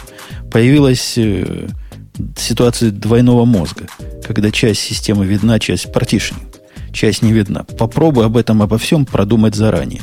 И это проблемы в том числе и диплоя. А это вот, кстати, прикольно, как раз на, на Яке, по-моему, или на Хайлоуде чувак из Амазона рассказывал, как у них и проходят эти, как они называются, варгеймы. То есть, когда ситуация, они моделируют, когда что-то отказывает там. Или вот в Netflix, да, они там убивают какой-нибудь инстанс, да, и смотрят, что будет. Например, вот это у них там Crazy Monkey, по-моему, называется. Или как, House Monkey. какой-то Monkey. House Monkey. Вот. И с помощью, например, таких тулзов ты можешь все свои вот эти скрипты, которые там Cloud Scale, да, их более-менее отладить и посмотреть, где у тебя чего отваливается, в каких случаях чего не работает, и где там лучше чего-то подкрутить. Да, ты говоришь все правильно, но только тогда получается, что вот, вот это вот orchestration, оно по сути является вот этим глу. Если нет нормального оркестрейшена и все это- этого понятия нет, то смысл вот эти, иметь вот эти все сервисы, как распределенные эти микросервисы, большого нет, потому что будет все равно такая же. То есть должен быть какой-то центральный либо репозиторий, который позволит там делать либо discovery, или, или не позволит делать discovery. То есть я имею в Так виду... я- нет, так моя... я говорю- Ну вот смотрите, я использовал, я вчера натолкнулся на проблему, которая против вас обоих. Э, И манки не помогу, и никакая продуманность бы не помогла. Объясняю проблему. Вы знаете, есть такая балайка ELB называется, Elastic Load Balancer, которая обещает в Амазоне там совершенно какую-то диковинную, то ли 7 девяток, ну, в общем, много девяток доступность. Это, по-моему, не стоп. У них есть другой сервис, который 100%, э, Route 53. Вот там прямо 100%, без, без девяток. У этого дофига девяток доступности. Вчера с этими девятками что-то такое странное случилось, когда в системе, где было зарегистрировано всего лишь два инстанса, как э, куда перебрасывать, один инстанс, который на самом деле был мертв, понимался ELB как живой, его невозможно было оттуда никак выбить. Я уже и тикет открыл, я уже там и орал, я уже и телефоны... Видимо, не только у меня было, потому что, прождав 40 минут на телефоне, не застав никого, мне пришлось своими путями это как-то решать. Но вот когда у тебя часть инфраструктуры вот такая вне тебя ломается в популярном клауде, то ты хоть, хоть, хоть что сделай. Ничем не поможешь. Про ALB, я не помню, где-то была статья, но это, по-моему, мы у нас обсуждали по поводу того, что вот эти ALB надо прогревать, и если его сравнивать, по-моему, с Nginx, сравнивали ALB вообще лоховство. То есть у- Не, и работает медленно, там ALB что-то прогревать его надо. ELB надо прогревать, если ты ожидаешь нагрузки, увеличения нагрузки. Но у меня никакой такой... Это был чистый баг в ELB, видимо. А у них все еще тикет открыт, все еще они проверяют, что, случилось такое. Но, тем не менее, вот типичная ситуация, когда часть внешней оркестрации отказывает, часть лот балансера, который не может падать, падает частично. И вся твоя продуманная архитектура валится как... Так нет, ну вот опять же, вот эта Monkey, она и сработала. Как она бы ты Monkey- инстанс, а у тебя load balancer не сработал. Вот ты нашел свое слабое М, место. Ну, я вырубал инстанс не в первый раз, а ELB сломался. Никогда до этого не ломался, и вот теперь. То есть ждать, пока у Chaos Monkey сломается ELB во время отключения инстанса, это маловероятное событие, прямо скажем. Так не, а манки же она работает постоянно, это как, не знаю, генетический алгоритм, да, постоянно она перебирает какие-то комбинации, постоянно куда-то долбит. По крайней мере, в теории, как это должно быть, да. И рано или поздно она попадает там в болевую точку, то есть, ну, по закону больших чисел, рано или поздно она найдет что-то, куда можно стукнуть, что вся система рухнет. И тут ты определяешь, что, а, ну да, вот если вот это и это отключить, то у меня ничего работать не будет. Ты Не, это, это, это, это- это, конечно, хорошо. А это ты фиксишь как? Как ты пофиксишь, когда у тебя ELB сломанный? Как ты Ну, улучшишь начинаешь телефонную поддержку? Amazon, да. А как еще? Ну, фикс. ну, Он не имеет long-term, так сказать, результата. В этот раз натянул, в следующий раз они по той же причине упадут или притормозят. В общем, тут надо бе- без иллюзий, без иллюзий. Нет, нет тут никаких золотых и даже серебряных пуль. Возможность использовать разные техно- технологии мы уже обсудили. Видимо, кому-то это надо. Хотя, не знаю, как вы, лично я не очень приветствую больше, чем две разных технологии в одном проекте. Ну, даже не только в одном проекте, а просто в одной организации. Это, ну, все же зависит от размера организации, как это все организовано. Ну, в принципе, вот у меня на предыдущем проекте нормально жили питоновский бэкенд, который бэк-офис фактически был, и джавайский э, application, который делал веб-морду и красивые графики. Общались они через Q, вполне себе хорошо жили, микросервисы. в отдельно взятой маленькой компании.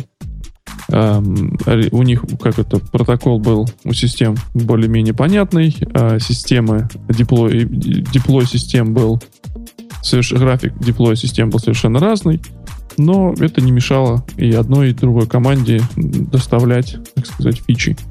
Поэтому вполне себе это как, ну, это такая штука, которая вот смысл ее и заключается в том, что абстрагироваться от технологического стека. Или, например, даже не обязательно прям, а, чтобы стек был разноязыковой, он может быть э, разно-технологический даже в пределах одного языка. Например, какие-то ребята колбасятся на спринге, а какие-то ребята чипенцы Java и там, и все такое.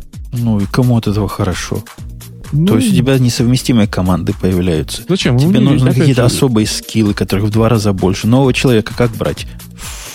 с тем или с этим? Наоборот, у тебя больше вариантов. Так, ты выходишь да. на рынок, говоришь, мне нужен Spring, да, и там А теперь коллеги. тебе нужен Spring и Java E одновременно. Ну, ну и, и уже больше В выбор. одном, в одном. Это объединение. Нет, пересечение зачем? надо. Не объединение, они, а пересечение. Они в, разных, они в разных командах, они делают разный кусок проекта. Один, например, работает э, над куском, который должен быть лайтовый и работать очень быстро на на интернет-юзеров, другой должен быть на B2B юзеров. И там и, и месседжинг какой-нибудь тяжелый, и какие-нибудь EGB может, почему бы и нет.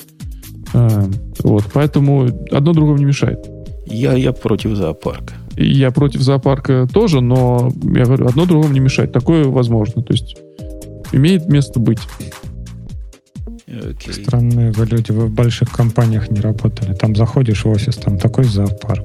Да, самое интересное, что э, даже вот э, казалось бы, вот я работал в большой компании, и приходили ко мне на собеседование люди из этой же большой компании, и в то время, когда я там работал, нам говорили, что мы делаем очень большой проект, э, его внутри компании все знают, и никто не знает э, проект, вот, который делают другие команды, они тоже делают что-то большое, и вот когда спрашиваешь, а вот я делал такой, ты там слышал про такое? Он говорит, нет. А я делал такой, ты это слышал? Нет. Так что это, это я согласен с, с Алексеем по поводу зоопарка и Последний пункт говорит, что э, живучесть систем вырастает в общем случае от того, что она разбита на много частей. Э, ну, это тоже спорный вопрос. В зависимости от того, насколько ну, реализована связанность между Большая какашка системы. или маленькая какашка, да? Если у тебя user authentication валится, то у тебя и все валится, и тут ничего ты не сделаешь. Нет, ну тут... да, я тоже хотела сказать, что есть из этих микросервисов какой-то будет стопером для всех остальных, а какую-то функциональность, может, действительно никто не заметит. И было бы обидно, если бы вся монолитная система из-за этого бы ложилась. Э, тут не совсем про то. Не из-за того, что микросервис, а из-за того, что смотри пункт выше, и просто скейлить их. Тут не, не в смысле скейлить, а в смысле HA-системы проще делать с э, микросервисами, чем с монолитами. Правильно? Э, это смотри пункт, какой у нас был. Да, смотри пункт 2. Да. Посему даже в моем этом утификейшене или user information или в метаданных их может быть несколько существовать в виде классических микросервисов, которые регистрируют себя через какой-нибудь консул, как это они делают у меня, и упавшие оттуда автоматически исчезают. Ну, в общем, вся красота маленьких штучек, которые поднимаются, опускаются, а при этом система в целом живет. Хотя, конечно, в голове все это держать и анализировать, когда твоя система наконец-то упадет. От чего же она упала? Когда у тебя этих сервисов десятки или сотни микросервисов, это страшное дело, врагу не пожелаешь. А ведь когда-нибудь она упадет. Когда-нибудь какой-то кусок... Что агрегация как раз. Который ты HA считал, окажется не совсем HA, или ситуация окажется не совсем продуманной, будет ой-ой-ой.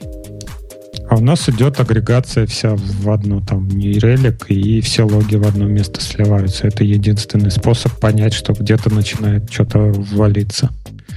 Без этого, то есть они как бы со стороны клиента, они выглядят как там микросервисы, да, много сервисов, но с точки зрения разработчика там и с точки зрения скажем, DevOps, да, это одна большая система, на которую смотрит там New Relic и на которую смотрит там менеджер логов, да, и все они вместе сливаются в одну большую длинную портянку, в Ну которой вот- появляются ошибки. Ну вот видишь, ты, говоришь, ты все правильно говоришь по поводу э, какашек, и все равно даже макер-сервисы, все равно они становятся таким есть единое, должно быть единое место, чтобы эти все, все эти макросервисы каким-то образом э, мониторить или там А проверять. вот, кстати, да, интересный момент, то есть, с одной стороны, мы говорим, что много-много микросервисов, там, туда-сюда все клево, но все сервисы там пишут логи, все сервисы там нужно какой-то мониторинг, все сервисы нужен configuration, то у нас по-любому получается одна точка, да, в которой прописана вся конфигурация, там, тот же консул, да,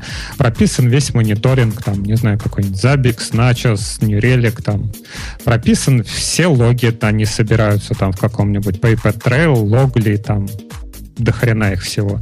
Или там в Elasticsearch все сливается. И в результате получается, что это как бы одна большая система, да, ну просто там она раскидана по разным сервакам. Ну, окей, ты можешь какие-то какие-то места там увеличить количество сервисов, но так это будет одно и то же, там как бы один большой кусок, один большой монолит. Ну да, для этого нужна голова, как у Ленина, ботинок. Нет, ты прав. Предыдущий оратор прав в том, что микросервисы, при том, что как бы они провоцируют э, микроразделение на уровне аппликации, они провоцируют, с другой стороны, какие-то макро-штуки на уровне инфраструктуры. Верно. То есть консул это ж балалайка специально для того, чтобы микросервисам как-то жилось вместе э, в одном коллективе. Те же самые объединенные лог-сервисы, это тоже как бы против микросервисов. Идея, но без них как трудно жить. Мониторинг для меня вообще открытая проблема. Я вот для себя не решил, каким образом правильно мониторить. Ну, для меня микросервис это контейнер, а контейнер это докер. Вот как правильно мониторить докер-контейнеры? как мониторить аппликацию, которая в докер-контейнере или там набор аппликаций. Я вовсе не фанат того, что докер это для одной программы должна быть штука. Вот как это правильно мониторить? Ну, Ну, как, как как, ты, как и мониторишь как, отдельный, как отдельную систему. Почему как процесс? Не-не-не. Ну, Тут это же там вопрос не о том. руком какой-то Вопрос процесс. не о том. Вот смотрите, есть монит, например. Примитивная Так. вполне, но вполне рабочая система мониторинга. Когда у тебя нод бежит, обычный инстанс, без всяких докеров, шмокеров, монит бежит в параллель этому всему. Вот один монит на весь инстанс. Да? Он знает, чего проверяет, там как-то сконфигурирован, знает на каком ноде, что, какой конфигурационный файл, все, все в порядке, все понятно, вопросов нет. Когда докер, куда его надо засовывать? Внутрь контейнера, чтобы он сам про себя все знал. То есть, чтобы была полная и- изоляция, как, как бы нам Нет, хотелось. зачем? А, вне контейнера. А если Да. вне контейнера, то есть, видимо, в свой собственный контейнер. Один контейнер для монита, который будет каким-то образом знать про все остальные контейнеры. А вовнутрь он к ним прямо не, всегда подожди, может стой, залезть стой, как стой, следует. стой, стой. Что ты имеешь в виду под мониторинг?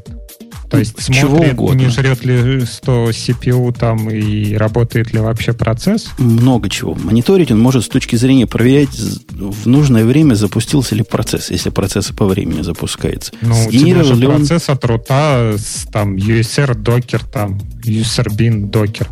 Вот его и мониторь. То есть обнару... воспользоваться тем, что докер свои процессы с точки зрения хоста не скрывает, и их проверять на хосте. Да. Это так Да. себе решение по причине, что мне хотелось бы их не просто мониторить, а watchdожить. То бишь, если он упал, мне хотелось бы его поднять. А для этого мне надо жить внутри контейнера. Чтобы такое сделать, или контейнер должен вот такой хвост показывать наружу, перезапусти меня. Ну, например, А, рестартом. А в чем у тебя проблема жить внутри контейнера и мониторить внутри контейнера с той Вот. же точки зрения? С моей точки зрения, это довольно правильный подход, но он как-то против, э, против докеровской концепции идет вообще, поскольку Почему? Это против концепции контейнеров, по-моему, вообще. это Почему? против концепции контейнера вообще, я согласен. И технически говоря, иметь 75 монитов одинаковых, которые бегут против внутри разных контейнеров на одном э, ноде, это как-то выглядит нездорово мне. Не? Э, но это называется текущая абстракция. Вот нужно, значит, подобрать какую абстракцию, которая тебе больше... Если ты живешь в абстракции докера и говоришь, а, ты живешь в контейнерах и прочее, у тебя тогда одна причина. Если ты занимаешь, делаешь сервисы, то вполне себе иметь какой-то мониторинг на какой-то сервис это вполне себе нормальное явление. Мне кажется, считаю. тут не в абстракции проблема, а в технике.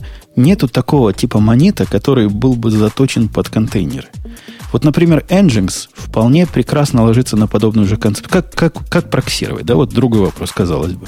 Каким образом проксировать, когда у тебя множество контейнеров? Тут все просто. Поднимаешь один, еще один контейнер с Nginx, который экспозит там порты наружу, и который умеет делать э, рерайты на, на правильные порты прямо на linked э, контейнеры. С этим все просто.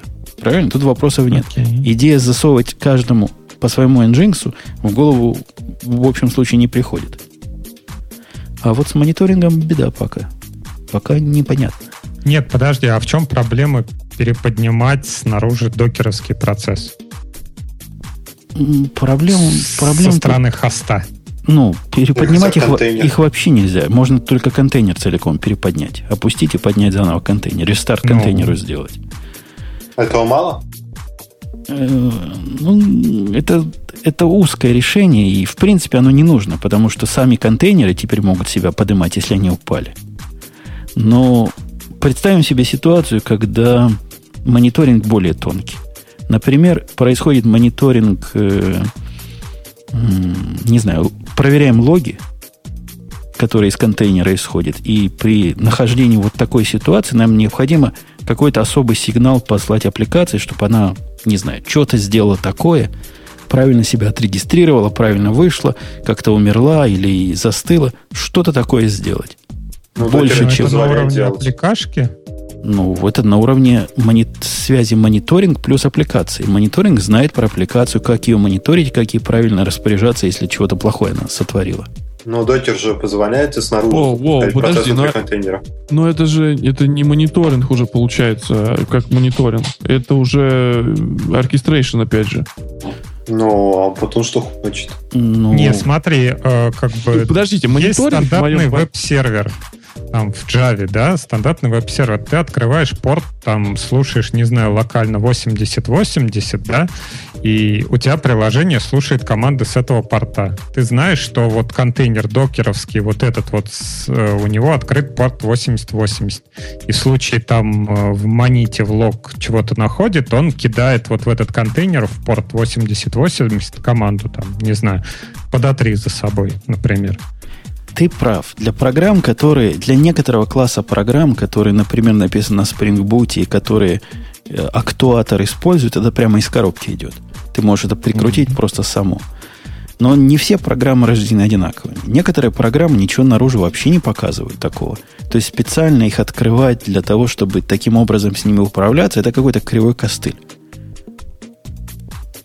Связанный с тем, что мы пытаемся снаружи залезть туда, куда залазить раньше не надо было. Не, ну тебе же как-то надо воздействовать на вот эти приложения там, кривые. Вот, если бы я был как внутри ты? контейнера, я бы с ними воздействовал. Приложение кривое, которое написано было там 10 лет назад, сидит, ловит какой-то сиктерм и знает, как на него обращаться. Или какой-то другой сигнал, например. И, а теперь, теперь к нему так, так запросто ну, не обратишься. В этом случае скорее надо какую-нибудь прослойку подсовывать внутрь контейнера, Конечно, да, который да, будет ты прав. по 8080 конвертировать в сектерм. Какую-то ответную часть, то есть мне чувствуется решение, что нужна какая-то ответная часть универсальная, часть мониторинга, которая внутри контейнера бежит, легкая, а сам главный, вот этот демон, бежит в своем отдельном специальном контейнере. И вот через эту штуку они смогут с чем угодно общаться. Хотя тоже такая тонкая. Господа э, программисты, а как же быть с самой системой, которая у нас бежит? То есть, кто ее будет мониторить? Ее будет мониторить тот же самый монит или... Вот, то, есть, то есть, если есть application такие специфик метрики, например, эм, там приходит слишком много, или приходит слишком мало, или там в кэше Нет, каком-то... Я, тебе, я, я твой вопрос перефразирую. А кто будет докеры мониторить, правильно? Нет, опять ты про докер. Не-не-не, у тебя на системе ничего больше, кроме докеров, не бежит. У меня, а внутри докера у меня бежит Java-приложение мое. Э, я хочу его тоже мониторить. То есть у меня имеется смысл э, того, что мои есть там аппликационные какие-то там параметры идут. То есть какой-то там dashboard есть у... Не знаю, я, например, пишу систему, которая а, приходят эти стоки какие-нибудь, и я там считаю, должен показать хотя бы какой-то каунтер, да, сколько мне пришло, или там за последнюю там секунду, или там за последний час. Вот такие вещи. Кто должен делать, и как вы будете это делать? Я сути вопроса не понял. Но я понял другую проблему. Подожди, которую... ну, ты говоришь с, с точки зрения инфраструктуры, потому что докер нам обеспечивает инфраструктуру. Правильно? Не, я, меня как раз, э, как мониторить докер, мы вообще не обсуждали. Мы обсуждали, как мониторить аппликацию внутри докера. Мониторить докер это другая проблема. Снаружи это наверняка надо делать. И контейнер, который мониторит на системном уровне, должен иметь особые права для того, чтобы это делать. А, ну, понятно. И, то есть, ну, и вы просто, значит, это, меня запутали. Ну, а эти метрики приложения, это все зависит от того, как само приложение их сливает. Там, если она само у себя проверяет и отправляет, не знаю, куда-нибудь, ну, да. какую-нибудь внешнюю или в логи, то вот оно и есть. Понятно. То есть ты считаешь, ты говоришь, мониторинг — это логи? Ну, логи это большая часть мониторинга, особенно когда бизнес-логику надо мониторить, и когда непонятно, чего делать в ответ. Вот это тут, кроме логов, человечество пока ничего не придумало. Ну окей, я могу сказать какой-нибудь Datadog или отсылает в New Relic там сообщение, там JSON какой-нибудь.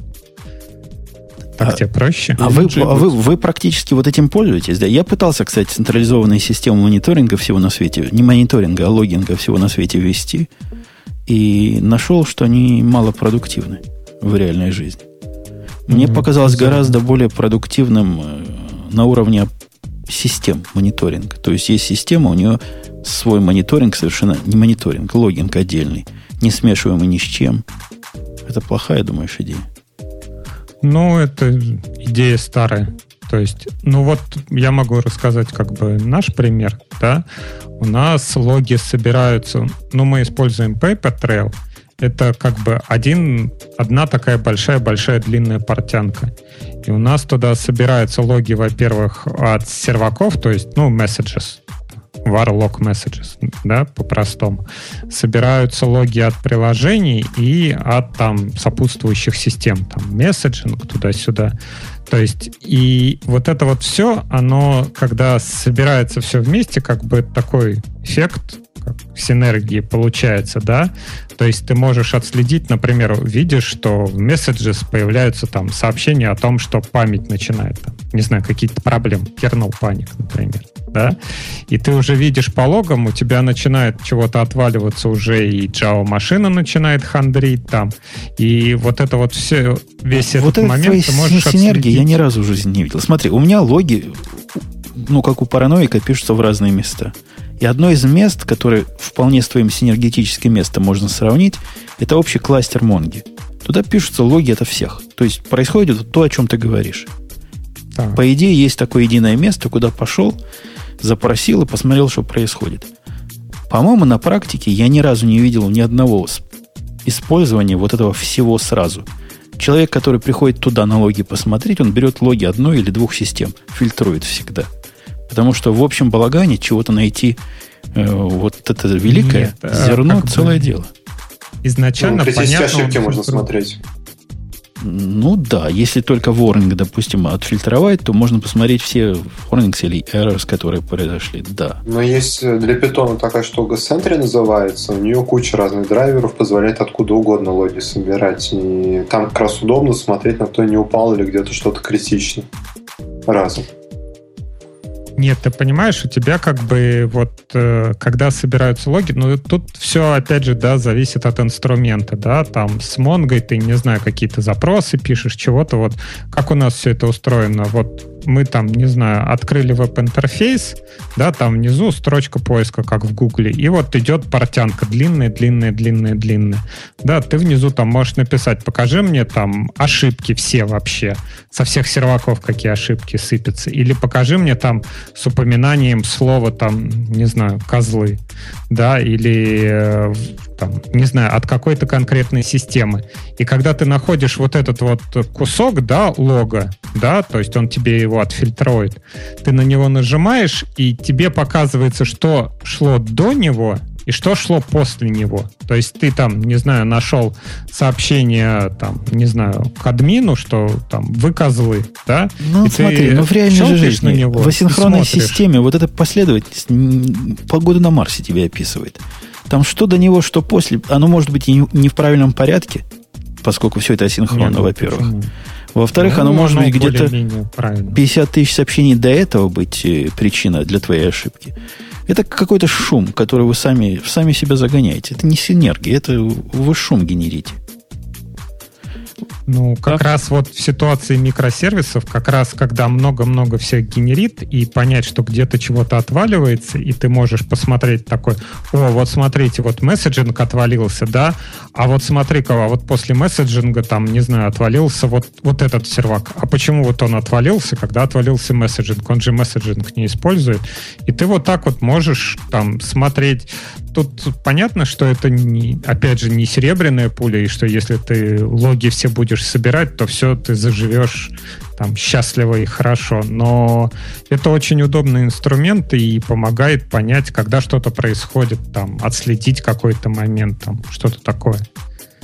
Ну, короче, это хорошо, хорошо должно быть, но это все равно не сильно главное, что у тебя все сливается там в одном месте. Опять Правильно? же, да, вот смотри, у нас есть чатик, да, э, насколько тебе удобно, когда вот каждый, например, каждый ник тебе бы лично писал отдельное сообщение, да, и ты бы вот читал отдельное сообщение от каждого пользователя.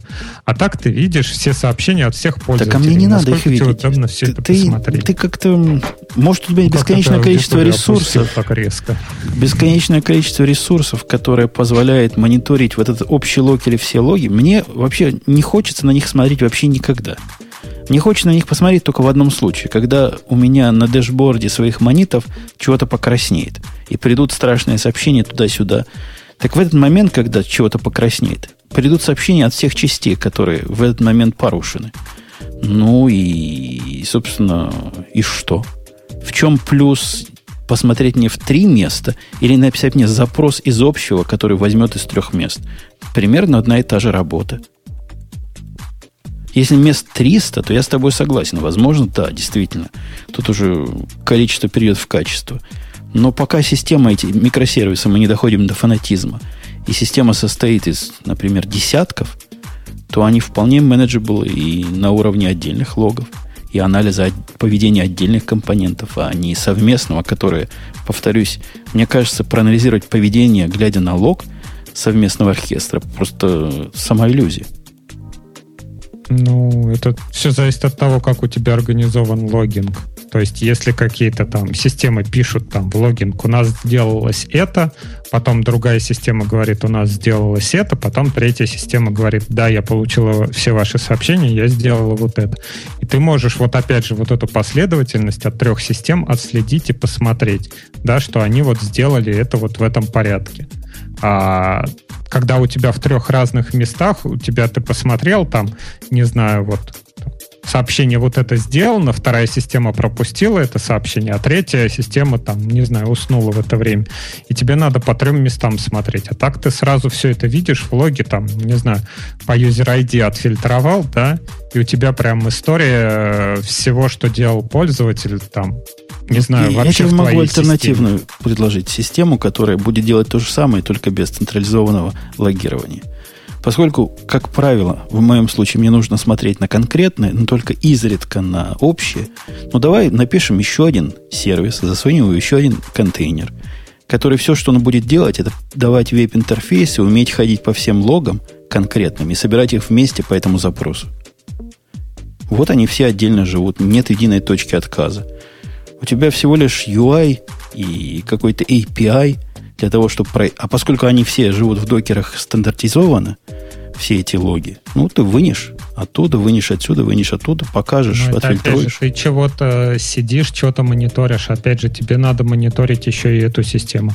А у нас все такое офигенное SAS мы используем вот Ну, вот этот офигенный SAS, ты просто да? надеешься... О, я тоже буду сислог использовать, конечно, я по нему mm-hmm. все и достану.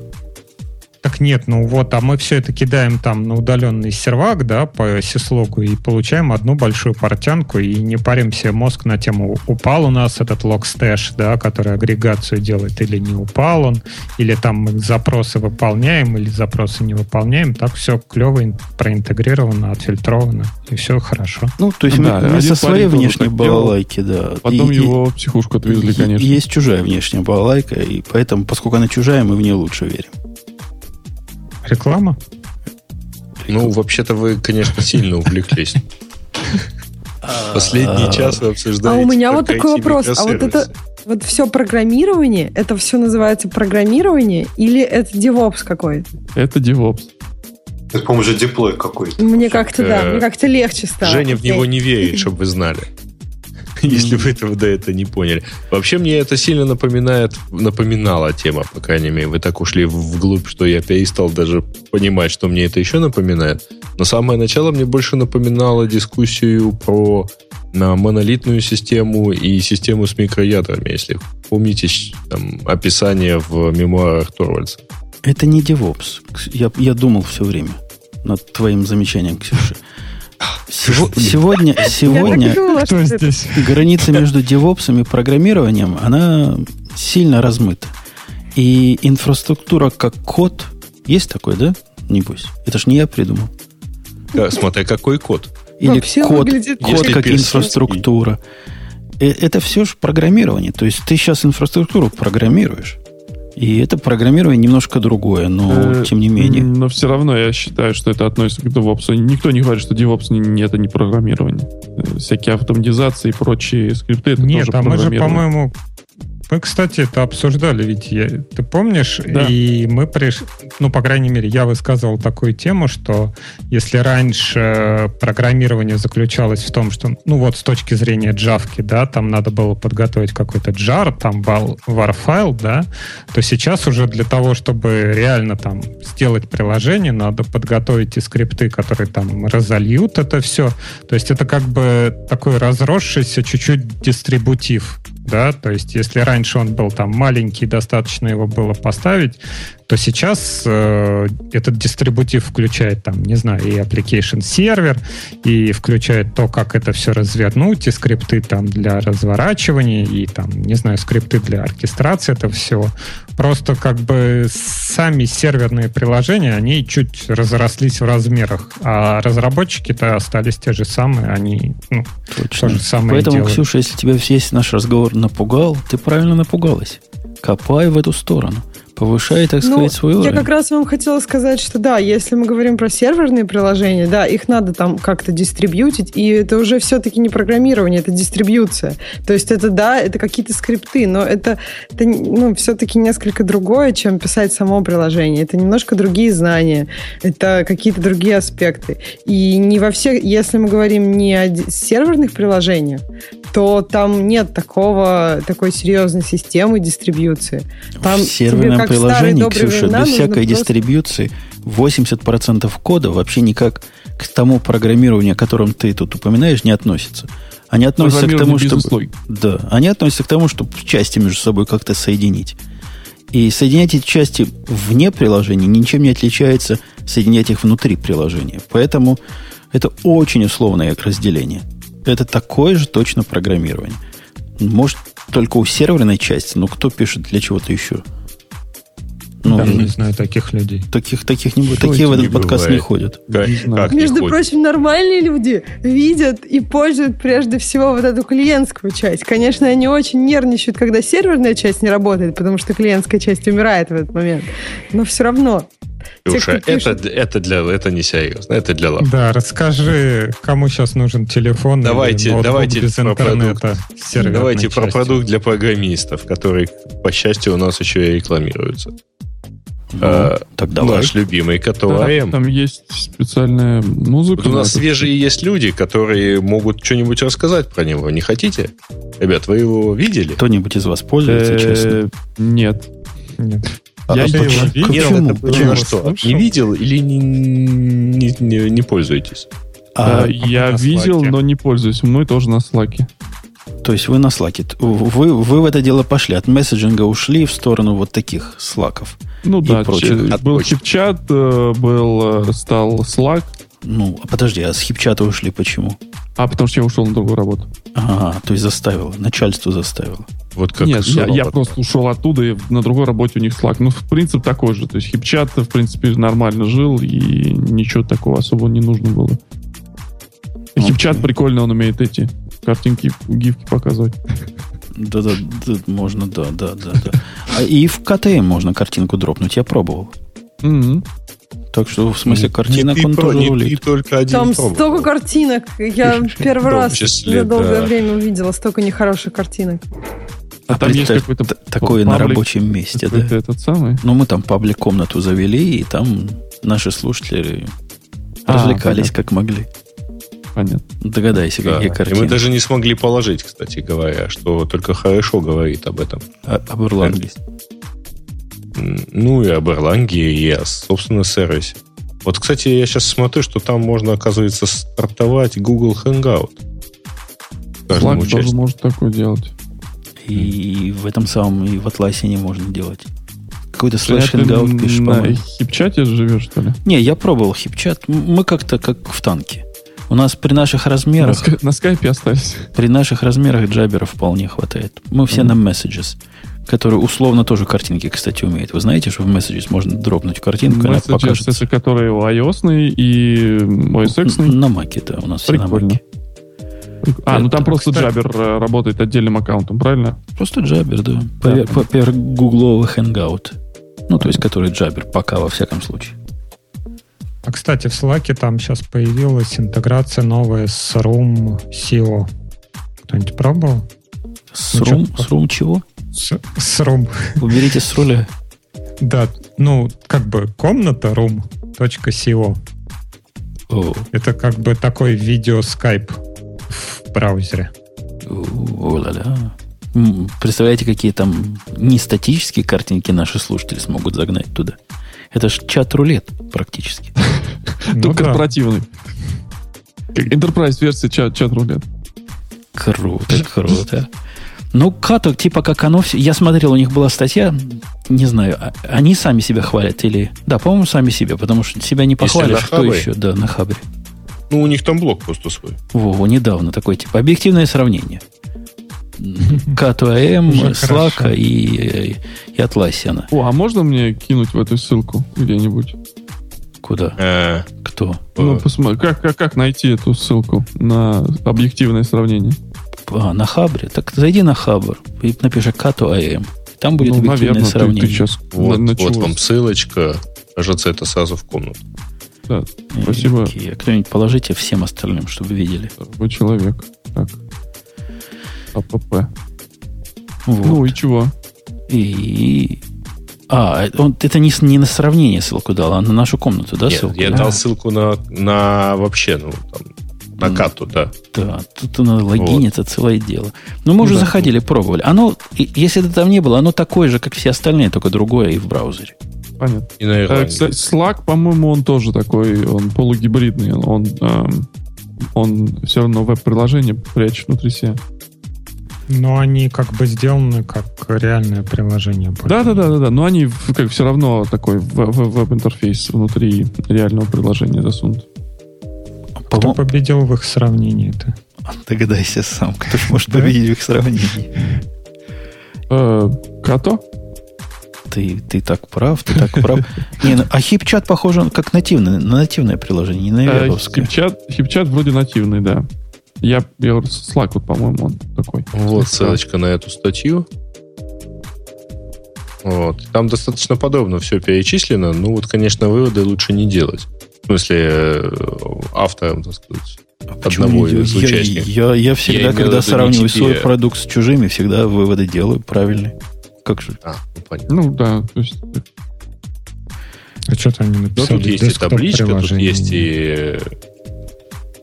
А у них есть десктоп приложение разве? Не, у Slack, Нет. типа, у Slack нет десктоп приложения написано. Есть. Ну, оно Ну, ж, Я знаю, что есть. оно ж Они не условное, знают, оно что есть. вебовское, но, ну, Ну, какая завернутое. разница? Ну, неважно. Все равно, Все оно равно будет- считается. Да. Ладно, ладно. Не, не, ну так... А, а почему же оно считается-то? Ну, оно нотификации В смысле, показывает. оно читается через App Store, значит, нативное. И в доке висит. И эти сам нотификации присылает, как уже А, не, я думал, оно все равно все-таки браузерное. Ну, понятно. Нет, нет. Мгм. Оно, у них есть, э, у них есть как Chrome приложение, и есть, которое через App Store ставится. И вообще, а еще э, прикольно то, что можно сделать. А по-моему, во всех можно код, код вставлять правильно, чтобы он не, не ел форматирование, а красиво отрисовывался. В общем, Не Ну, во всех. где. Ну, вот здесь это тоже можно сделать, потому что, э, а что подумаешь, ну, форматер прикрутить. Так в Messages раньше так и работало. А в новом Messages, который улучшенный, красивый и простой, теперь эту функцию выпилили как не нужно. А, я помню, ты рассказывал. Так что, Что, там код нельзя. пересылать? Ну да, то есть, cut э, and Тебя paste, загоняют на хипчат, ты понимаешь, да? cut and paste делаешь кода, а он просто текстом становится, без всякого, без всего. А ты из идеи пользуешься этот, как это, сейф, как это называется-то, копи он стероид? Ну, чем угодно сейчас не копируй, никак туда не скопируешь. Сейчас странно, что в любую, там, например, в TextEdit, когда вставляешь, оно тебе вставляет, ну, со всем форматированием. Хотя, например, я обычно, если в TextEdit, я не хочу, чтобы это было со всем форматированием. А в Messages, да, наоборот. То есть просто текст. У них какой-то, как, какой я свой взгляд. Пришло время темы наших пользователей посмотреть, если я правильно гляжу на наше время. Да, Мгм. время чувствую. Кто главный? Печально ты смотришь да, на нашего имя. Кто главный по темам? Ну, кто кто? Я, конечно. Skype представил новый сервис автоматического перевода во время общения. Ну, по-моему, я это так не понял, новый он... сервис. Не, он теперь... Кстати, тут Он теперь работает. в эту же струю Hangout научился подслушивать ваши разговоры. Читали эту странную новость? То есть Google теперь Ну, не, не тоже только не- ваши это тоже письма какой-то не читает. новый сервис на самом деле. Подожди. В- множество организаций умеют подслушивать ваши разговоры. Теперь он подслушивает все разговоры и реагирует на ключевые слова. То есть, когда тебе собеседник с той стороны по Hangout говорит, а ты где? Тут тебе, Аллах Акбар. Тут, тут, Я тоже тут подумала, тебе, да, тут тебе сразу подсказывает, прям вот тебе карта, то есть в один клик можешь послать, а скоро он научится и сам. С- Skynet здесь уже, понимаешь? Он Так, а все ты уже же сам не видишь, делает. ты же разговариваешь в этот момент. Ты же, ты же не знаешь, что на телефоне произошло. Ну, может, он бибикнет тебе в ухо. Я не знаю, как у них Ну реализовано. да, неверным мужем. Это будет прям... Полезная фича. Тут неверный муж звонит жене и говорит, ты где? Ему сразу карта приходит. Сразу карта, да. Да. Хотя есть для этого же другие гитики. Можно у жены включить э, Find My iPhone. Там Ее все просто дела. надо добавить в этот family аккаунт. По-моему, кстати, неверных мужей шарится. По статистике намного больше, поэтому фича будет полезна другой стороне. Apple теперь письма присылает, когда проверяете, где находится, так что не сработает. То есть Что, ты- правда, видно, что ты пробовал. Ничего не присылает. Там если... Ты пробуешь если- на Надо жене? попробовать. Если добавить, нет, просто у нас там иногда бывает э, ситуация, если, например, она за мной едет на вокзал, и мне, чтобы посмотреть, где она находится, там, чтобы я успевал, не успевал, поэтому очень удобно в плане, он прям в месседжах видно. Там есть, если пойти details, она будет сразу показывать эту локацию, и не надо никакой Find My iPhone пользоваться, и все Ну, так. это включить вот этот family аккаунт. Да, просто добавить в Family Account, и э, как бы все это будет работать. Я теряюсь просто в догадках, какими сегодня извилистыми путями ходят э, наши дискуссии. Ну, потому что начинали, напомню, все-таки со, со сервиса перевода Skype. Он умеет Сейчас с мы английского дойдем до на, докера, это как-то на- на испанский. Да.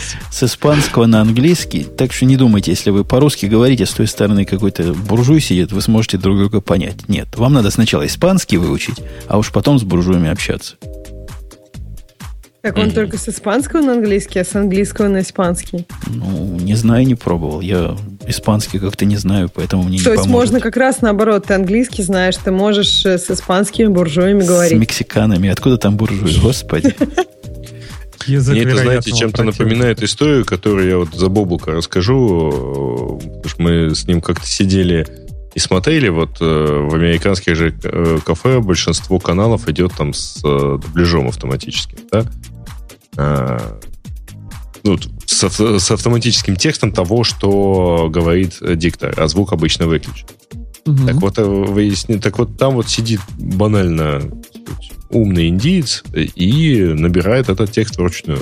Да, все так. Всякий Потому что, ну, в основном трансляция это лайф, если это спорт, ивенты какие-нибудь или новости. Не, то- не, там дело, дело в том, что пробовали э, этим каналам продать э, значит, систему, которая бы автоматически распознавала. Ну, вот как в Гугле Ну да. автоматические субтитры. Будет так сильно вот, э, дороже и сильно Во, хуже. во, во. Сильно дороже и сильно хуже. А это несколько сотен долларов в месяц как-нибудь там отбивает. Да, там, там дилей небольшой, и поэтому особенно он, он заметен тогда, только когда звук слышен, и все. А на Брайтон А Бич была же такая разница, система, да? слышали, продавали. У меня даже кто-то из знакомых работал в этой фирме. переводить на русский язык американское телевидение. А, это интересно. Да, такую коробочку ставишь, она тебе субтитры поверх, значит, любого канала по-русски умеет показывать. Ну, Прикольно. загнулась, по-моему, идея. То ли все русские там выучили английский язык, не знаю. Им надо было с колоритом, там, не, не, не точный судоперевод, а мнение того судопереводчика. словами. Да. Мнение эксперта. Да. Да-да-да, мне, мне там Рабинович напел, да. Это ты Не, в мне сторону кажется, последнего Южного парка намекаешь, да, где комментаторы, которые комментируют других комментаторов, это самый хит сезона. Это как-то снав напоминает. Уже смотреть то, что... Подсматривать за теми, кто подсматривает. Ой, не туда ты пошла. Ой, не туда. Тебе сейчас накидают картинок. А. Да. Надеюсь, что нет. Давайте дальше. Следующая тема. Реклама за 5 долларов в месяц приобретает новый смысл. А, Да. Ну, понятно. Ну, Не очень В чате понятно чего, но там уже на том же хабе, да, на том же хабе есть этот э, статья уже, где российский провайдер облачного хо- хостинга сравнивает себя с DigitalOcean, с DigitalOcean, ну и, конечно, у него получается теперь дешевле. Интересно, сервер он тоже э, теперь будет за рубли покупать? И за сколько? В ближайший месяц пока будет дешевле. А потом у него начнутся проблемы с серверами. А, Но как он купит первый винт упавший? Так сразу что-то у него зачешется. Что-то как-то, почему мы дешевле получаемся. Это точно. Но не только винт, на самом деле. Там много чего можно купить. А Бобу как-то говорил, что сентябрь... Это я читаю то, что нам написал пользователь. Что сентябрь 2016 года в российских условиях это практически никогда. Теперь это будет на, на год раньше, чем никогда. То Ну, это, есть наверное, закон о персональных данных вступает в силу в сентябре 2015 года. Ну, окей. Ну, это все равно, на самом деле, новости за да, либо шаг, либо и шаг сдохнет, да. Да нет, Кто-нибудь? это, это близко уже. Это, это вот совсем рядом. Ну вы чего? 9 месяцев с точки зрения поднять Facebook дата-центр в России для того... Это, это- это вчера, это даже не, не завтра, это вчера. Кстати, да нет, это означает тема- тема- Никто- не поднимать нифига. Никто Не, знает, что там будет через Facebook. месяц в России. А вы говорите через 9 месяцев. Да все будет нормально. В Всё- общем, всё смотрите, будет так же, Facebook как уже, уже модерирует, например, события. То есть мне кажется, что если они сейчас уже на это пошли, то я думаю, что они на все Это не Facebook тоже модерирует. Чего? Если ты имеешь в виду сегодняшний шум вокруг э, странички события там, 15 января, то это не Facebook модерирует, это модерирует Роскомнадзор. Как с Так, отключением от Facebook. Модерирует скрыли. Facebook по частям, то есть они научились что-то модерировать по Ну, не частям? знаю, по крайней мере, там никто ничего особо не модерирует, потому что мне эта страничка доступна была все Да, потому что ты в Украине, а в России она недоступна. Ты Причем недоступно с точки зрения фильтрации на Фейсбуке. Они не- Конечно, скорее всего, это Роскомнадзор приказал, но прогнулся-то не именно Facebook. Я думаю, Ну, они прекрасно откроют, Случае... откроют дата-центр, сделают все как надо, договорят. Просто времени мало им. 9 месяцев это совсем немного. Поэтому Ну, разве что купить ВКонтакте. У которых, кстати говоря, там, по-моему, свои дата-центры и своя компания, которая занималась этими дата-центрами. А, хотя, ну, в общем, в общем, Так как? нет, они же сейчас все слились. Вот этот мой мир, одноклассники, ВКонтакте, им надо все тогда это покупать. Или с- Нет? Но Там не же они Mail.ru теперь ни в все. каком из э, вариантов. Э, не, ну, то есть, подожди. У них общий владелец, это да. Но э, вот точно там полный мерж с- как раз сервисов не произошел. И вряд ли произойдет. Ну, ты не думаешь, что они будут мигрировать все в один там, ну, чисто технически, да, там один дата-центр и шарить какие-то инфраструктурные проекты все больше и больше? Э, Практически уверен, что это настолько грандиозная задача, что вряд ли они этим будут заниматься. смотри предыдущую тему. Все разобьют на микросервисы. Иди, не надо. Еще Ну, час. Так, как э, Azure э, завалили, значит, э, причем один инженер, который... Ну, скажите, что это был не инженер, а DevOps, который накатывал апдейт и нарушил deployment policy. Ну, DevOps инженер. Теперь его больше нет. Был DevOps, нет. DevOps. Хотя те, кто позволил так накатывать апдейты в самом Microsoft, у того надо руки отрывать, а, а не Ну да, инженеру это- бы- бедному. Это не похоже на... Должна же быть какая-то... Как это называется? Стрелочник И должен быть. понимаешь как? Видимо, и инженеру-то руки не оторвали. Вот. А чтобы это не походило на харасмент. Она не была software enforced. Что это значит? То есть, Policy была. А, понятно. То есть policy была по бумажке, а он, э, э, она не делала какие-то в общем, которые Да, ему если... не положено если- делать. Мгм. А Well, вот, кстати, сейчас нам бумерангом прилетает вот дискуссия по поводу толстых дистрибутивов. Как раз вот такой толстый дистрибутив, который будет накатываться, он может с собой все и унести, если его там, не знаю, не проверили, ничего нет. А если бы админ накатывал, который там, не знаю, варник, джатник закидывал, то могло бы пронести. А если Слушай, бы Core OS было или вот та Ubuntu, которую мы упоминали, они могли бы откати- откатить всю транзакцию и все, и забыли о проблеме. Слушайте, я очень надеюсь, что даже в Ажое не рискнут просто так от нечего делать ядро про, проапгрейдить. Ну, как-то вот даже Ну, в Microsoft я думаю, верится что в и там не все так просто это можно будет сделать. Все равно должна быть какой-то веерный апдейт. То есть сразу все нельзя будет сделать. Поэтому очень такая интересная новость. Попахивает, корневой коммутатор. да, попахивает желтизной, но А, Пользователям хочется послушать, как ведущие организуют работу на своих компьютерах, как переносят информацию, программы, техники, какие используют, чтобы организовать рабочие папки. Бобук неоднократно говорил, что его папка пользователя хранится в гите. Так ли это до сих пор? Пользуются ли ведущие стандартным файловым менеджером или сторонними программами? На- Женя, мы посоветуем людям слушать э, этот подкаст. слушайте подкаст сначала. Э, Вот. Подожди, Ну, а что такое последний. организует работу на своих компьютерах? Я наверное, думаю, что каким образом обы- синхронизируются эти компьютеры, видимо, да? Или как? Ну, и вообще, как, как ты называешь папочки? Projects, Development или... Расскажи про свой день. Давай превратим это в Не, мне УВП. кажется, про... Как вы решили стать программистом, да? Да. Про файлики. Э, Вот Скажите мне, коллеги, кто-нибудь э, на Yosemite File Vault включил успешно? Или У меня всегда включен был. Я Нет, всех своих заставил. Не было проблем с тем, что ни у кого он пишет, что типа вставьте зарядку, иначе процесс не, не будет продолжен. Ну, может, у тебя Извини, совсем ну вот разряженное на было. не знаю. Не-не-не, я не могу, конечно, это сейчас сказать. А ноутбук? Да не. Это Не, странно. Твоя Я про- проблема. твоя да, проблема. понятно. Приехал новый ноутбук, пытался на него File Vault накатить, но... Не, у меня тоже все нормально, я сейчас проверила, включено. Никаких Да. проблем не было ни разу. А у меня нет. Вот, да, отвечая на вопросы пользователя, э, рекомендую поискать по ключевым словам BitTorrent Sync.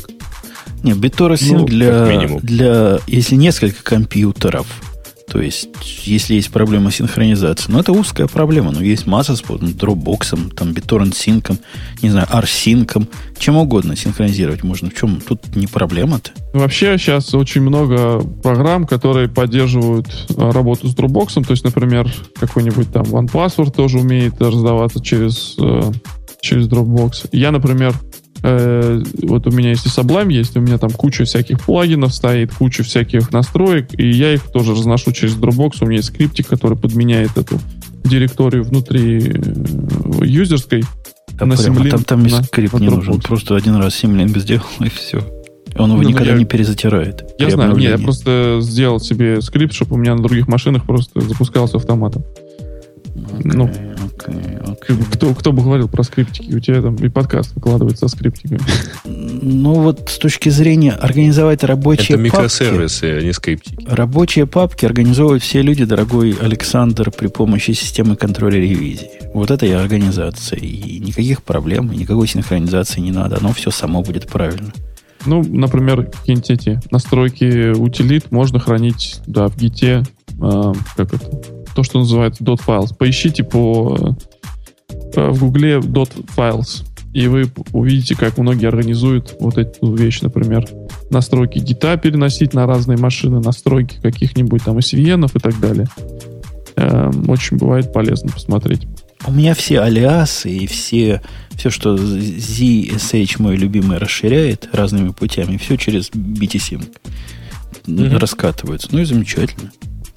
Хорошо. Тут особо и спорить не о чем. Хорошо. Ну да.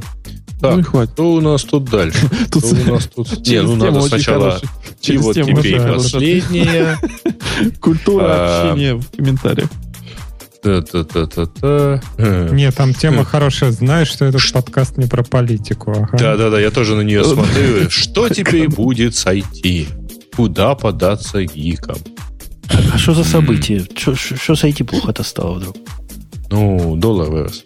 И, Да, есть- два раза. и чё Это про экономику. То есть он, конечно, Не как знаю, все знают, что-то. упал. Он весь год падает. Он сначала упал до 35, потом он упал до 45, сейчас он упал до 59. Ну, доллар, она валюта нестабильная, потому и падает, и падает, зараза. Ну, а Ну, IT-то поговорил, у IT тебя он всегда равен А доллару. зачем, куда податься гиком? Никуда. Оставайтесь на этих волнах. Есть еще один хороший подкаст.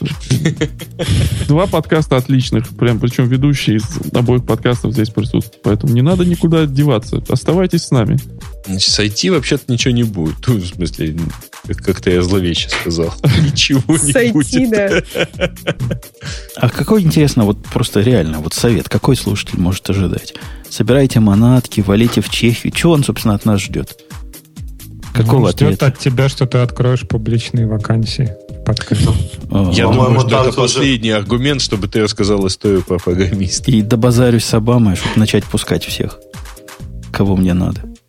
Наверное, ждет совета учите Java. Это вас спасет. Ты думаешь, спасет? У него тогда будет две проблемы. Ты же понимаешь, состояние IP и Java, да. IT, то есть. Окей. Ну, Гармош коллекшн. ну что, на этой оптимистической ноте, Да. Да. да? Пожалуй. Жми. Напомню, что перед тем, как я нажму, напомню, что тут собралось огромное количество достойных людей. Не все дошли до конца, к сожалению. Кое-кто выпал. А кто из нас выпал? Я вижу всех шестерых. Потеря бойца. А, У нас да, еще бо- был еще один наш боец. О, боец отвалился. А тот, который в очках. Да. У меня сильно. Ну, зрение слабое. Не все могут смотреть Не все. день. Не все. Но, тем не менее, спасибо, что пришли, поддержали. Мы вот тут вообще, я когда клич кидал, Ксюша стояла. Ксюша-то, что сегодня Маруся-то должна была быть? Она ведь сказала, не приду, не приду, а сама обманула и пришла. Так да, я не ожидала, что в таких э, дальних местах могут быть интернеты. Но оказалось, что интернеты много где есть. Ну, а на следующей неделе все еще, наверное, мы встретимся, хотя уже близко к Новому встретимся, году. там Встретимся. 27 еще. Еще Это все трезвые будут. Конечно. 27 Окей. Рождество. Какой, в какой стране? Ну, у меня, у меня начнется Уже 24 нет. начнется 24 и продлится аж до, До 14 28. января, да. Да, Окей. Долгая ночь с 1, стоит с 1 декабря на 14 января, да. да. Ну и на этом все. И мы включаем завершающую музыку. Это шоу создано при поддержке Digital Ocean. Digital Ocean – провайдер доступного облачного хостинга. Всего за 55 секунд и 5 долларов в месяц вы можете создать свой облачный сервер в одном из дата-центров, расположенных в Нью-Йорке, Сан-Франциско, Амстердаме и Сингапуре, и управлять им с помощью простой, интуитивно понятной панели управления или воспользоваться мощным API. Начните прямо сейчас. Введите промокод RadioDefist при регистрации и получите 10 долларов бонуса на аккаунт.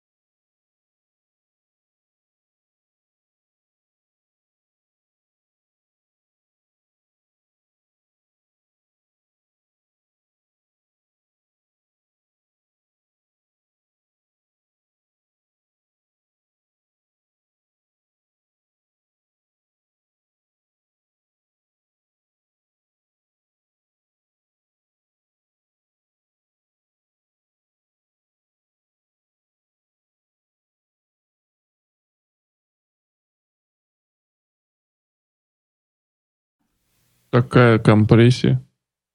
Ну, так это же отдельная запись. Специалисты, Просто, типа. просто вау. Да.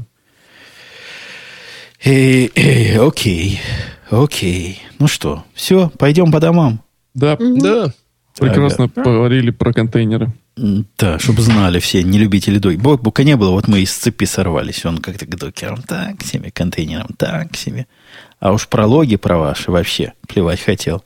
Особенно Мне кажется, что, что контейнер молодая область, она просто еще не обросла всем необходимым для полноценной работы в продакшене. Ну, Да нет, она, она вполне подходит уже для какой-то работы в продакшене, а полноценной. Но в нашей области вообще ничего нет такого, что доросло до полноценной. Вся Ну, область у нас такая. по-моему, лет 12, что ли, уже, если не Просто- больше. Это еще не все программисты доросли до того, чтобы распространяться. До, до дзена э, Continuous Delivery, я бы сказал бы так. Не? Нет? Ну ладно, не эти Ну про- да. программисты, которые у нас здесь, они все до- дозрели до этого дзена, но другие, которые не у нас. Какие-то у тебя растительные ассоциации. Доросли, дозрели.